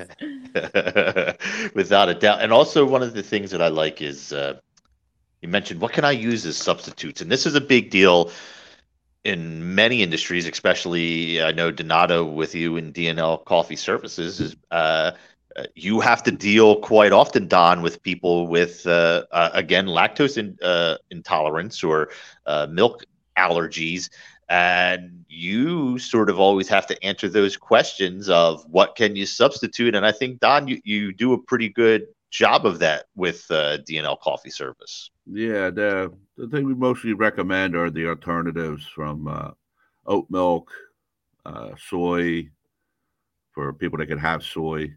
Uh, then they have the older alternatives. They have so many different milk options out there that you can add to your coffee. Uh, oat milk seems to be the most popular one right now. Uh, so uh, when we train people, we, we teach them how to steam the oat milk, which is steams a lot different than regular milk when you're making your cappuccinos and lattes.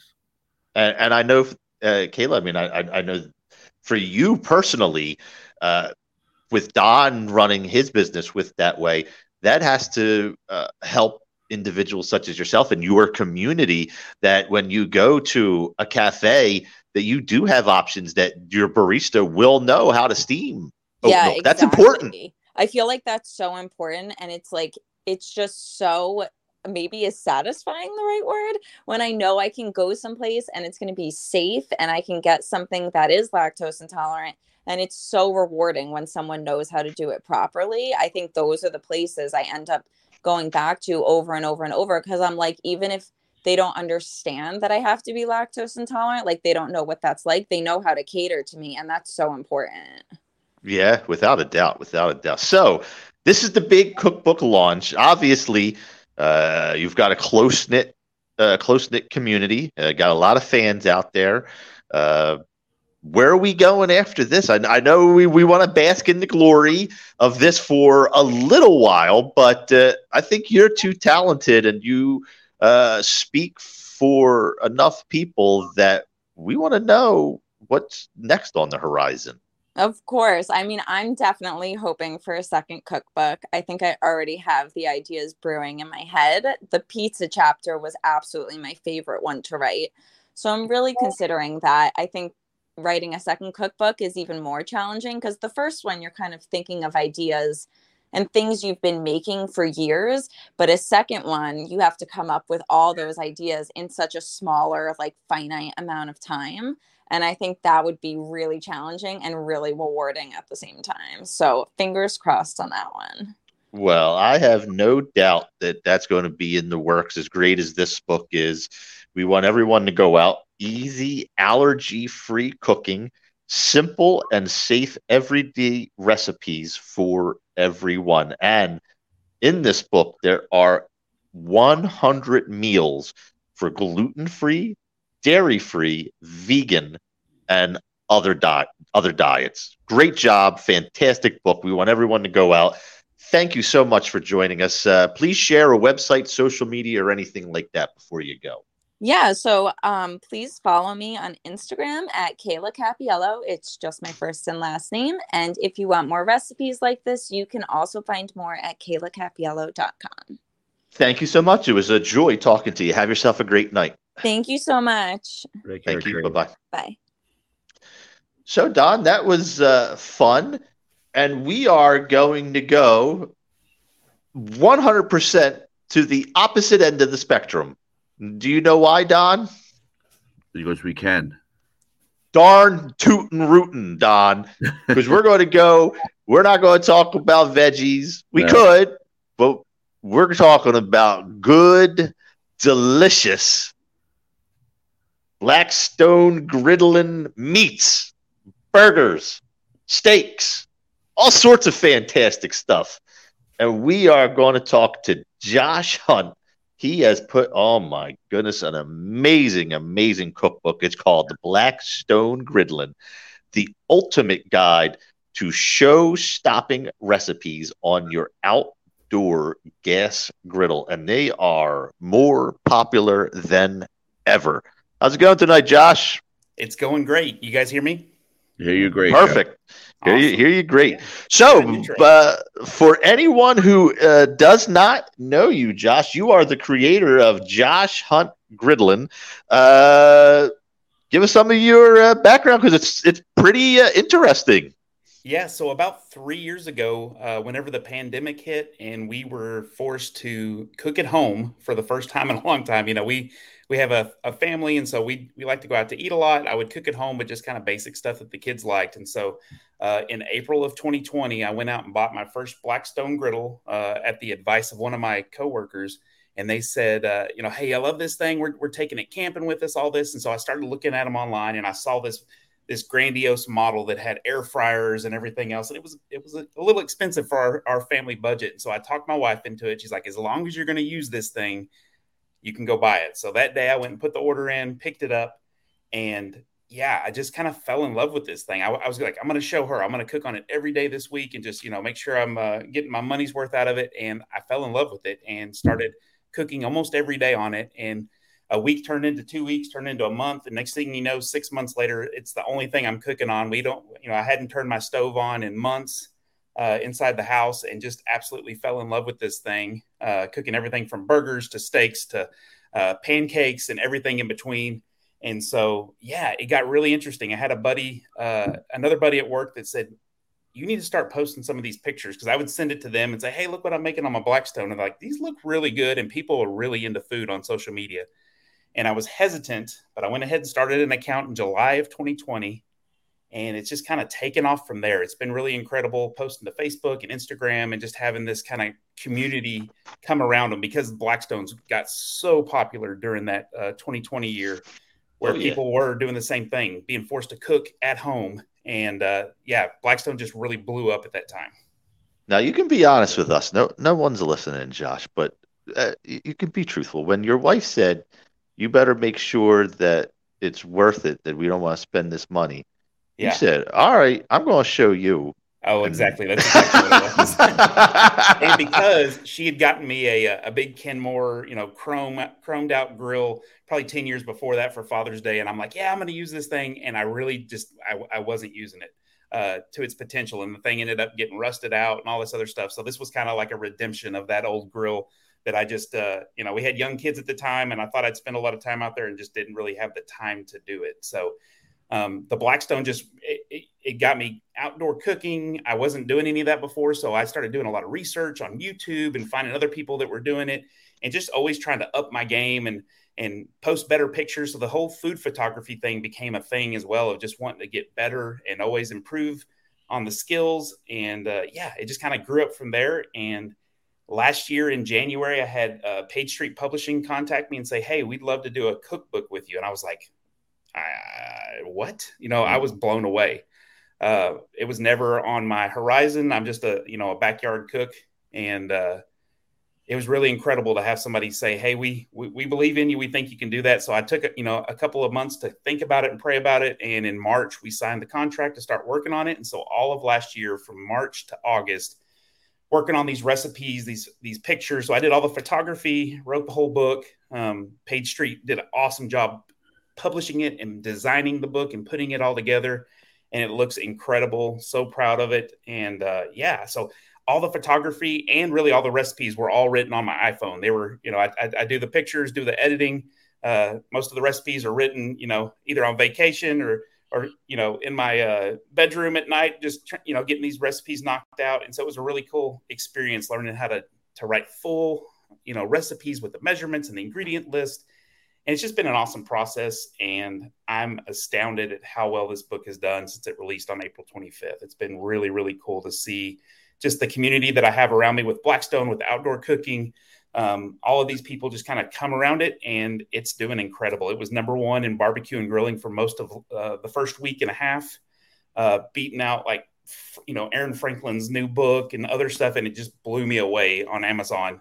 Uh, just having it do as well as it did, and I just yeah, I just have loved the whole process and have loved the results, and it's just it's been really really cool to see.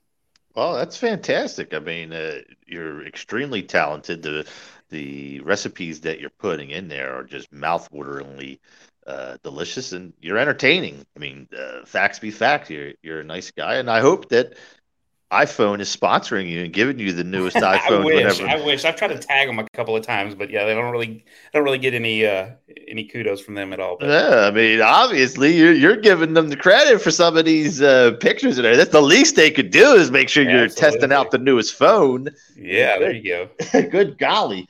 Uh, how about you, Don? Are you a fan of uh, uh, Blackstones and this griddlin? I know a lot of people. They love it.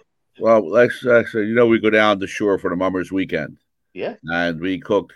I would say eighty percent of the food on the flat grill.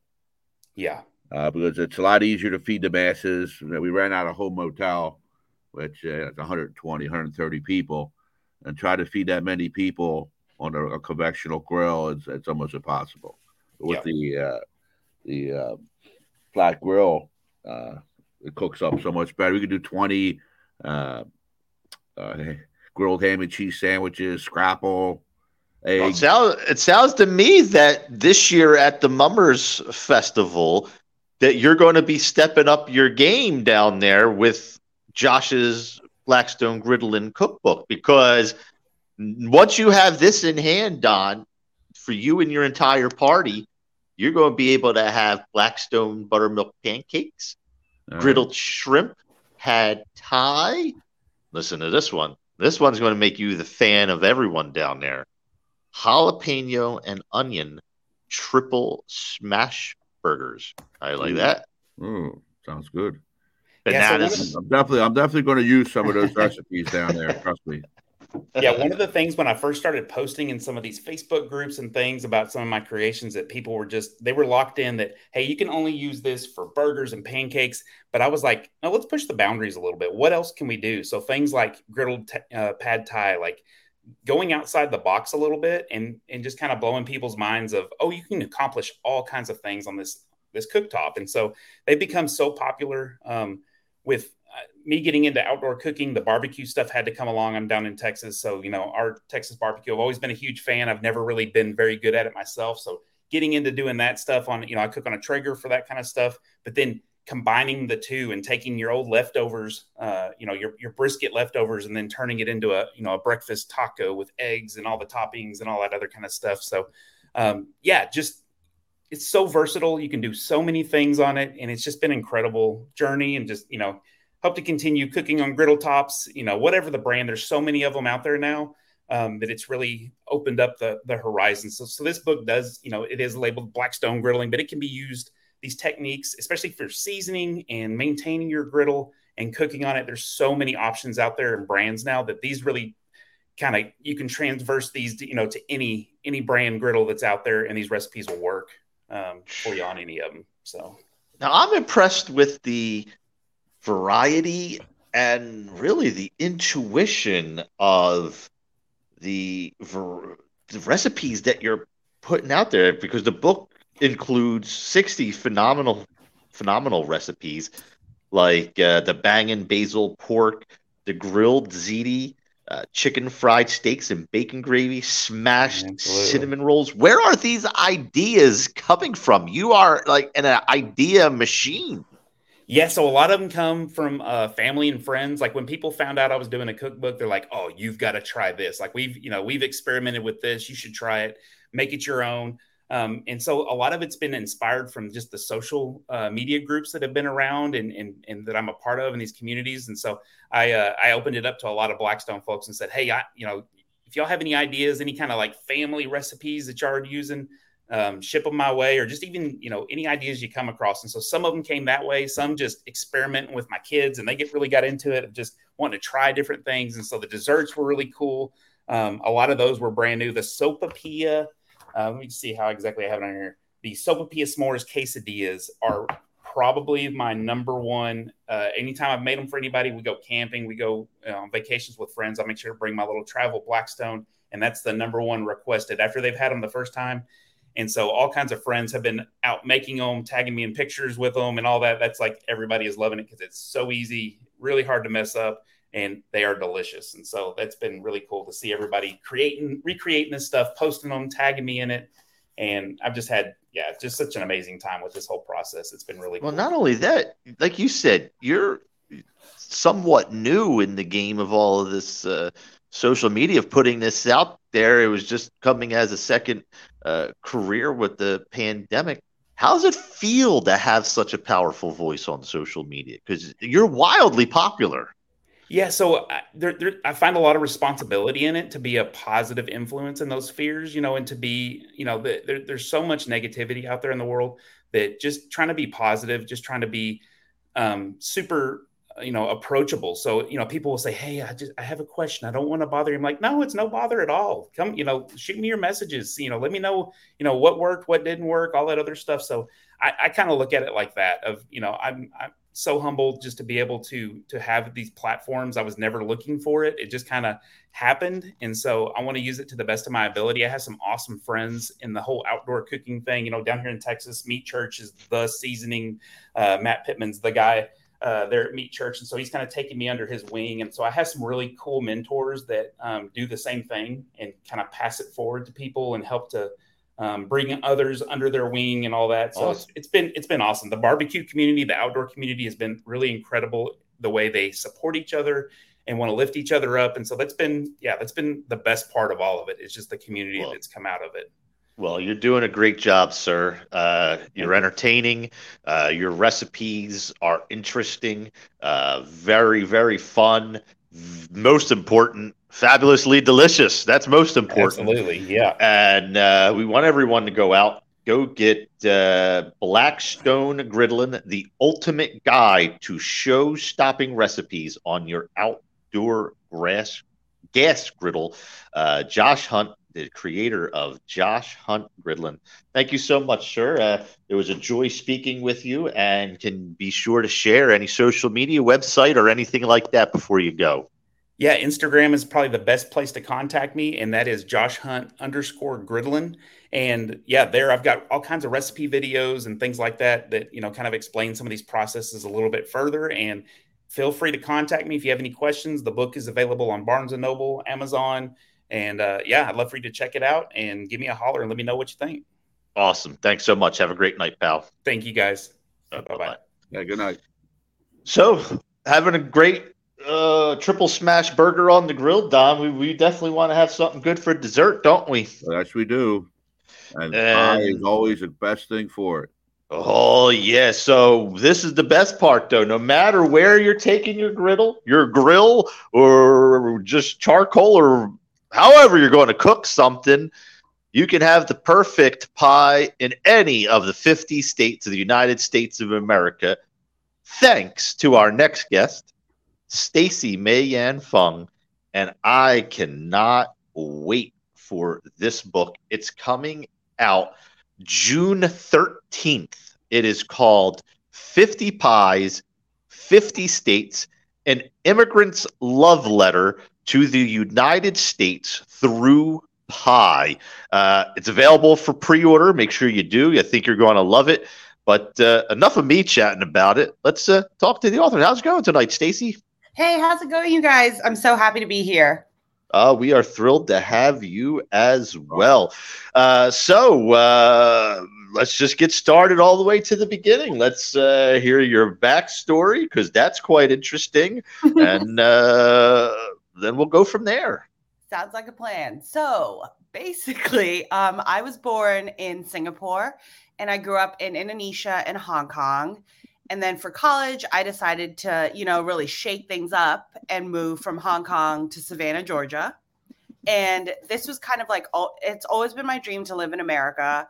I spent most of my childhood watching American movies, listening to American music. And it was just like, I just really wanted to go on the great American road trip. And I thought, what better place to start than in Savannah, Georgia? And after college in Savannah, I moved up to New York because I was working in design and fashion. And so now I've been in New York for about 13 years, which is pretty wild. I am considered a real New Yorker. Uh, after you know, after I hit 10, I feel like that's when I really earned my stripes. Um, and so during that time, uh, food has always just been like a really important part of my life.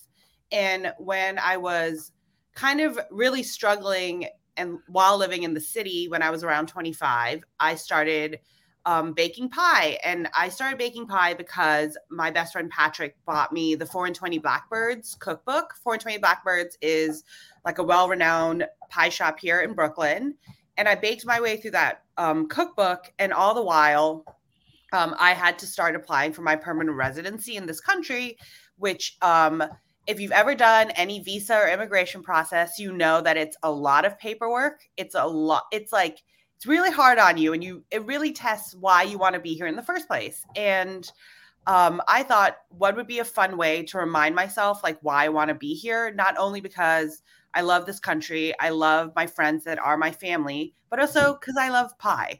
So i was like what if i baked a pie for every single state in america inspired by the state's food fruit some sort of regional cuisine and then gave the pie to someone that I knew from that state and made this like my project to like tether myself while I was like applying through and doing all that paper.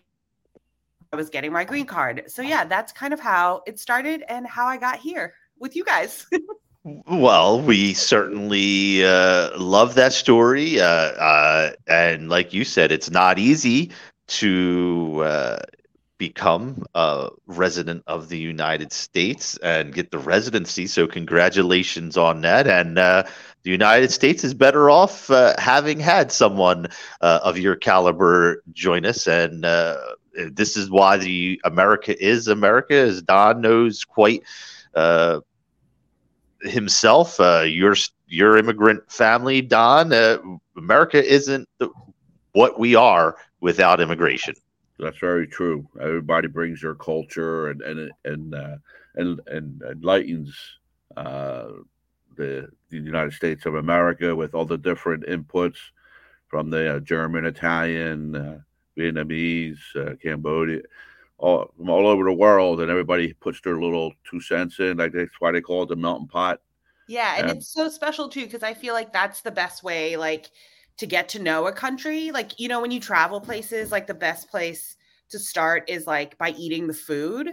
And so, like by exploring America through pie, like I got to like get to know every single state, which really could be its own country. Like all 50 states are so different, even the way people talk, like the food people eat, the landscape, like it's just the most wonderful thing. And being also able to like show people their state that like you know you get a little bit jaded because it's your hometown and getting to like look at it from a different point of view like is always so exciting and always so wonderful and plus getting to eat pie at the end of it doesn't hurt either huh No, Oh, definitely doesn't. w- without a doubt. Now, with the book, you are probably going to have quite the bit of controversy of people are so passionate about pie. And how difficult was it to say, all right, well, this state, this is what represents you. This is the pie that represents your state because people take pie personally. That's why they call it pie fights.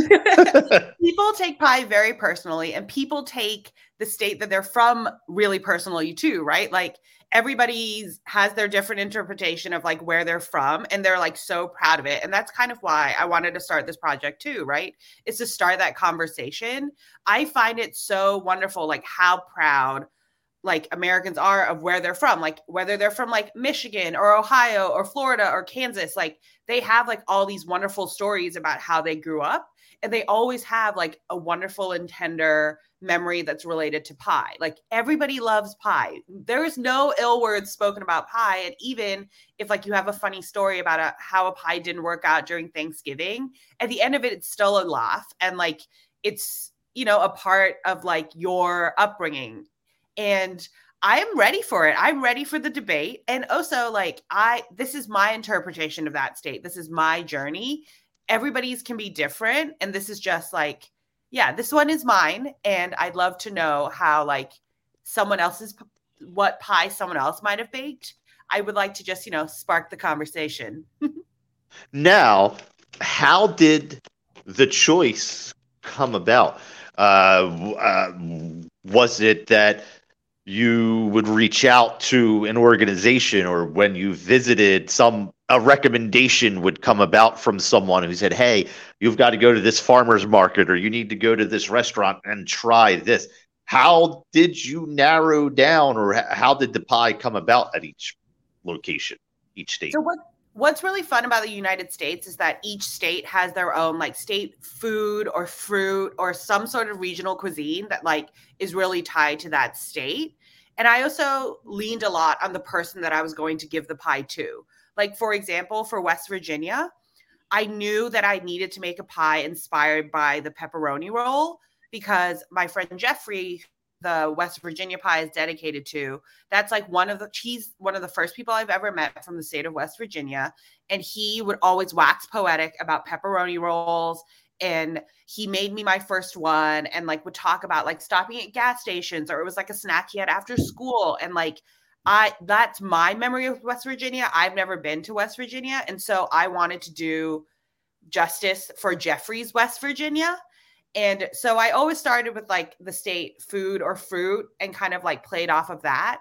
But for other states, like I wanted to kind of take, I love to make things really difficult for myself. I really love a challenge. And I feel like when I hit like a state like Nevada, I had no idea what to do. And most of my like memories tied to Nevada are with Las Vegas. So I came up with this really harebrained idea that took a really big spreadsheet and a lot of charts. But I was like, what if I made a pie that was like an all you can eat buffet? Where because like Nevada is a state where you can like have your pie and eat it too. It's like about excess and it's about like getting everything you want. Can I do that in pie form? So I had like an old cast iron pan that's like for cornbread, like that comes in the triangles. And so I was like, ooh, like what if I baked the blind baked the pie crust in that, and so that it kind of looked like chafing dishes of a buffet. And then what if I looked at the all you can eat buffet menu at every single big casino on the strip and found what the common denominators were, and then made that into a pie?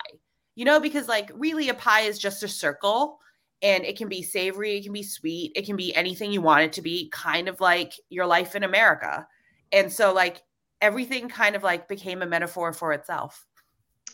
Now, uh, I don't know if you'll remember. Uh, do you recall what Pennsylvania's pie was? Because as you said, you're looking. Sounds like you're going with all sorts of uh, the fruits of the state and information and demographics and things like that.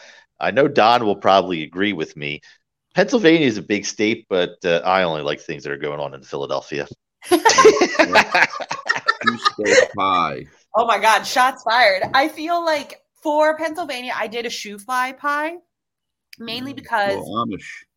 I'll I'll agree with that. yeah and like i just rem- like when i was like researching the state i was just like ooh like this sounds really good it's something that i had never really had before and just like drinking it with like black coffee just sounded really wonderful to me and when i talked to my friend andy who got the pie for the state like he agreed so i was like all right let's do this you know and some states came easier than others like kentucky it had to be a derby pie Florida had to be key lime. But for other ones, like I kind of got to, you know, get a little creative and what I thought would represent the state best. I'll take that. Because uh, I'm proud of that choice. How about you, Don? Yeah, yeah. Proud of that choice too. Yeah, Reading Terminal, you get some nice shoofly plies. I know, right? Yeah, that's the way to go. So here's the most important question, though. No matter what state or country you are in, what's your go-to pie? I can always eat an apple pie. I oh. love apple pie, whether it's a la mode or how I really like to eat it is, is with like sharp cheddar, like a slice of sharp cheddar. Um, I learned this from my buddy Pete, whose grandpa always used to say, a pie without the cheese is like a kiss without the squeeze. And like Okay. the tanginess of the cheese with like the sweet apples is kind of like the perfect thing. And yeah, I can eat an apple pie whenever, but a pie that I love to eat in the summer and that I'm so excited it's getting warmer is an Atlantic beach pie, which its origins are in South Carolina. And it was like made as like something that you could eat um, after a big seafood meal. And so it's got a saltine crust and um, like really wonderful citrus filling and whipped cream on the top. Honestly, though, I love all pie. It's really hard to pick. No, I, I agree with you. And I personally have never heard of an apple pie with cheese. That is quite. Uh, uh, I'll have to give it a try for myself. I, You gotta I give it a try. You gotta give it a try. A little Yeah, a sweet, a little little sharp salty, cheddar. never hurt anyone. I personally go with the completely crazily indulgent one. I for apple pie, I sort of like my apple pie with a little uh, vanilla bean ice cream and whipped cream. Ooh, a double down. We love a double dairy down. oh yeah, I, I, that's the way that uh, I, I like to go with it. But uh, I have to say, I want everyone to uh, go out. It is not released. Get it for pre-order out June thirteenth. 50 pies, 50 states, an immigrant's love letter to the United States through pie. Uh, you have been featured uh, uh, all over the media CBS Mo- Sunday Morning, Eater, NPR, all things considered. It goes on and on and on. People are raving about this project. They love the idea. We are thrilled that you were able to join us. Uh, please share a website, social media, or anything like that before you go. Yeah, you can best find me on Instagram at 50 Pies, 50 States. And yes, pre order my book wherever books are sold. And hopefully, I get to share a slice of pie with you guys in person soon. Thank you so much. Uh, have yourself a great night. Thanks, y'all. Bye. Thank you. Uh, all right, Don. Well, we're, we're going to zoom to uh, our next segment because I think uh, Chef Barbie might be on a flight. Uh, I, I don't know where she's uh, flying to. Uh, Hell's Kitchen All Star. Uh, we always have to at least talk to her when we can. Uh, Barbie, for at least 30 seconds, we, we, we got to get you before you fly away. Got to unmute it, Barbie. I just landed it. There we go. There we go. I just landed in Philly, y'all. So I'm well, thank you for joining us. Thank you so much for joining us. Uh, do you want to share anything? We're not going to hold you up. We don't want you to uh, bother all the other passengers, get you arrested by TSA. Uh, anything you wanted to share? Yes. Um, the, right before I left Philly, I got to experience for. It's not my first time, but it's my first time in a long time. I went to a Han Dynasty tasting, one of those 16, 30 course songs, and I gotta tell you, when you see it pop up, you gotta do it. Oh, Han Han puts on the greatest events. He truly does.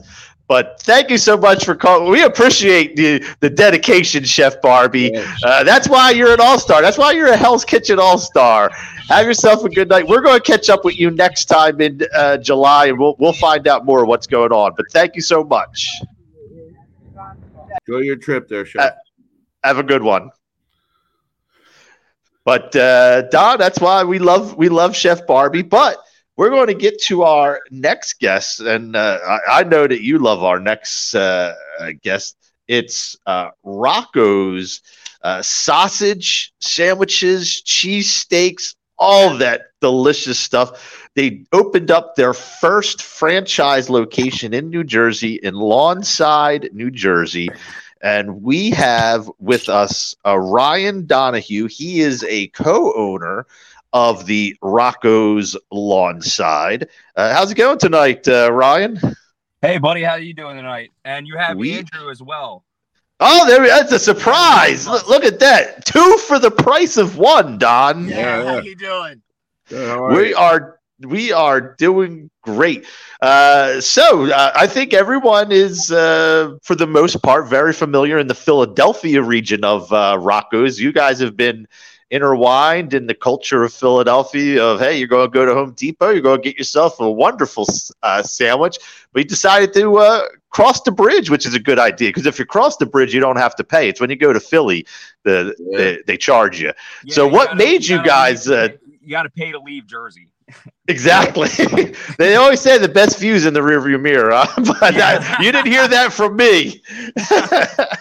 Uh, yeah.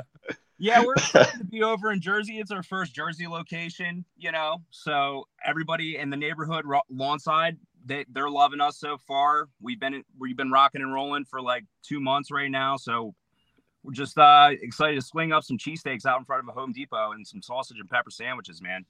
All right, Uh, awesome, awesome. So uh, why don't we just go with the uh, basics? Uh, tell us a little bit about uh, Rocco's f- for anyone who isn't aware of uh, Rocco's.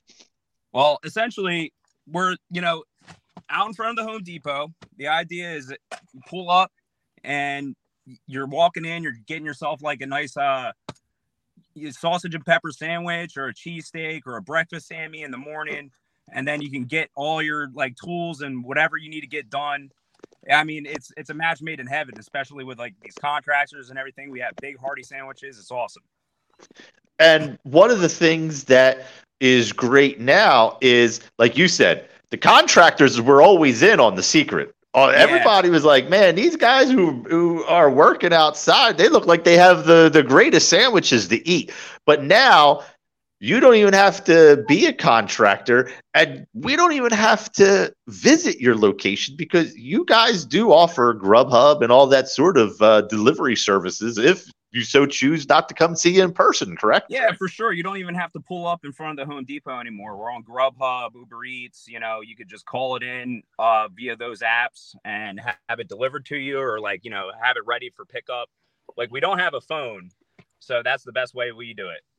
Awesome. Yeah. And you guys, where you are located, it's sort of the best of both worlds because in Philly, sometimes it's like a standalone Home Depot location.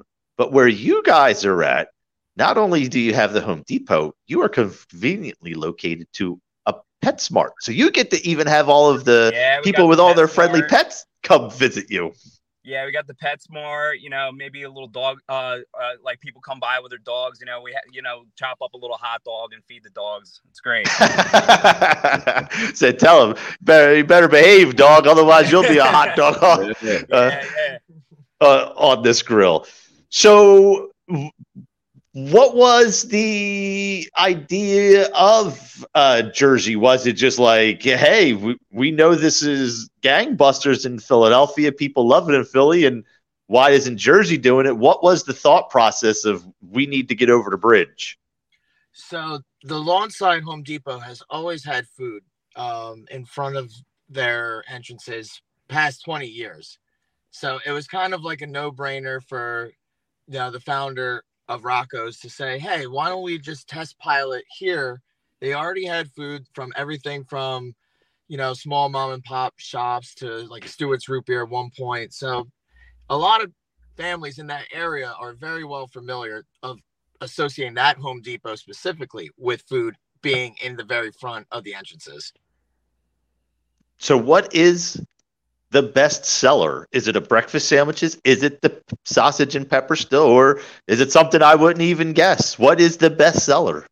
So we're a little bit more cheesesteak forward, we've noticed, than uh, compared to the other locations. A lot of people, I, I guess, like that area, like there's not too many places to get a decent steak sandwich, you know.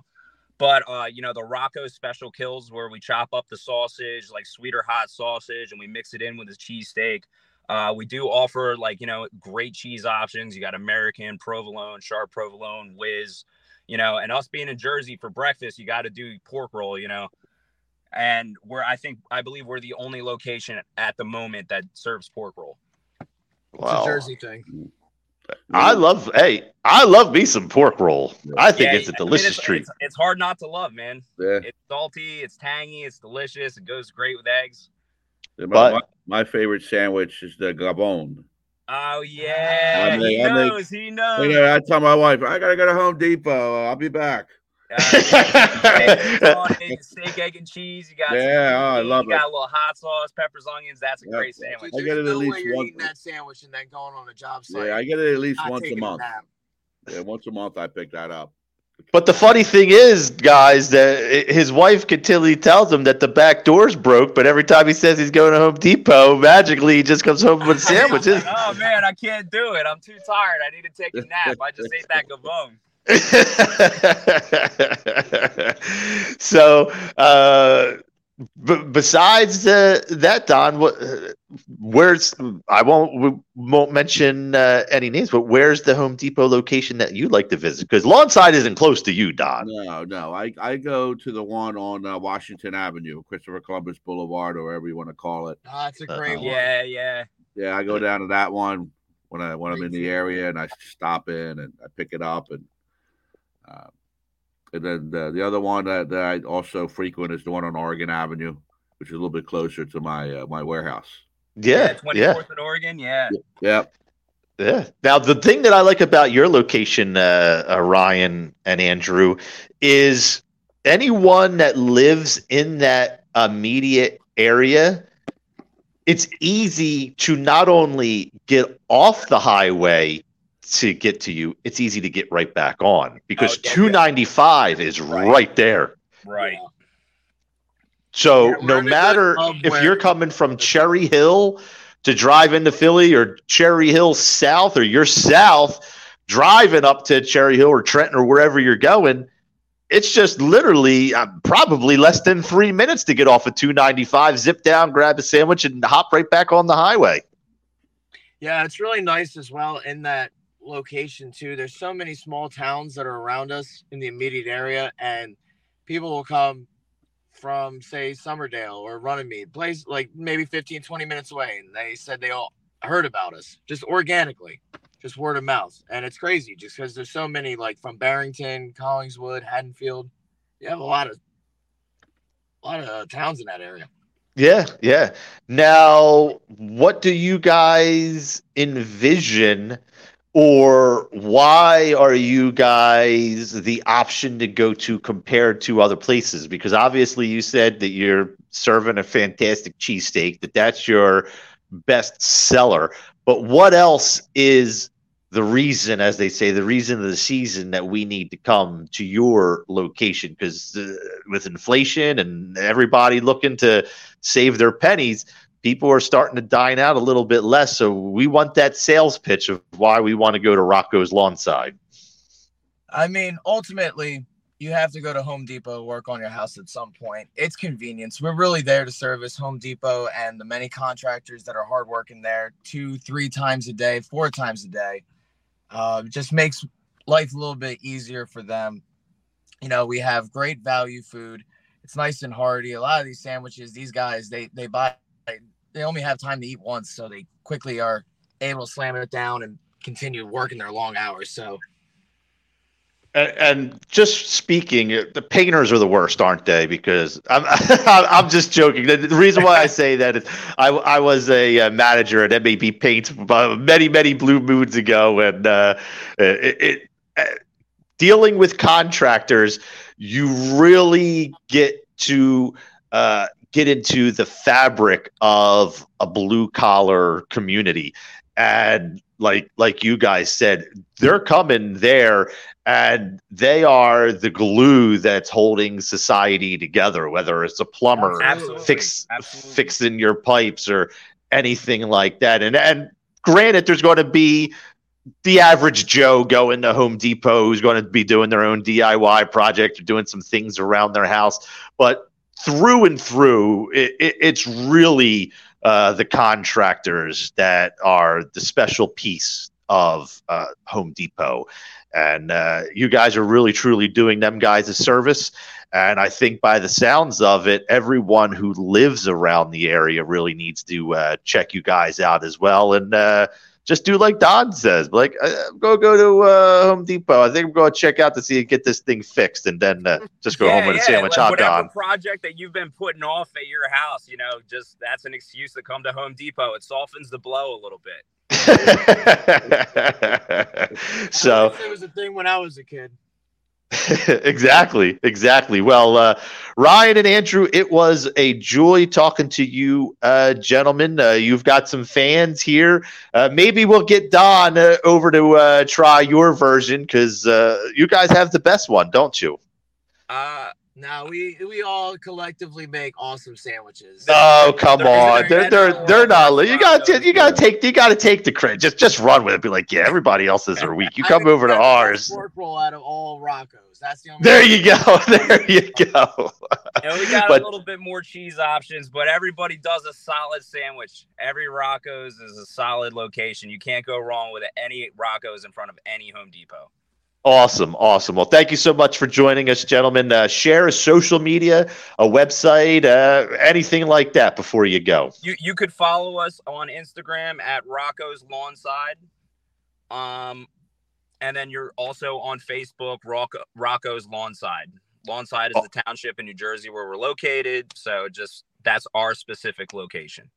Perfect. Well, thank you so much for joining us. Have yourself a great night. Thank Thank you. you. You as well. Great talking night. to you. You too. Bye bye. All right, Don, that was fun. Yeah. Busy, busy, busy show. It went went pretty smooth. I thought. Ex- Yeah, yeah, I, I, I, I agree wholeheartedly. We got everybody uh, in that we could, and uh, we're not going to go with a joke this week. We're uh, we're just not feeling feeling that funny today, but uh, we're going to try to keep working on our technical aspects of things. Get the audio better. Hopefully, this show is a little bit better than the last. It's a new project, as we mentioned this year, and uh, we've got a lot of positive feedback. But uh, hey, even if it's negative, reach out, tell us, tell us what you guys like about the show. Uh, thank you again for all the nominations and the awards that we received uh, this week, and thank you for everyone for uh, listening. Our last show was one of the most downloaded uh, that, we've had. The publicists really reached out after that program and uh, had a lot of positive reactions. So, uh, Don, I'll let you wrap it up, and then I'll go. Yep. Um, Donato Marina with DNL Coffee Service. You can find me on Facebook, DNLCoffeeService.com. You can reach me at 215 365 5521. Answer any question on espresso cappuccino machines and any of your coffee devices. Awesome. I'm Derek Tim of BlueJeanFood.com.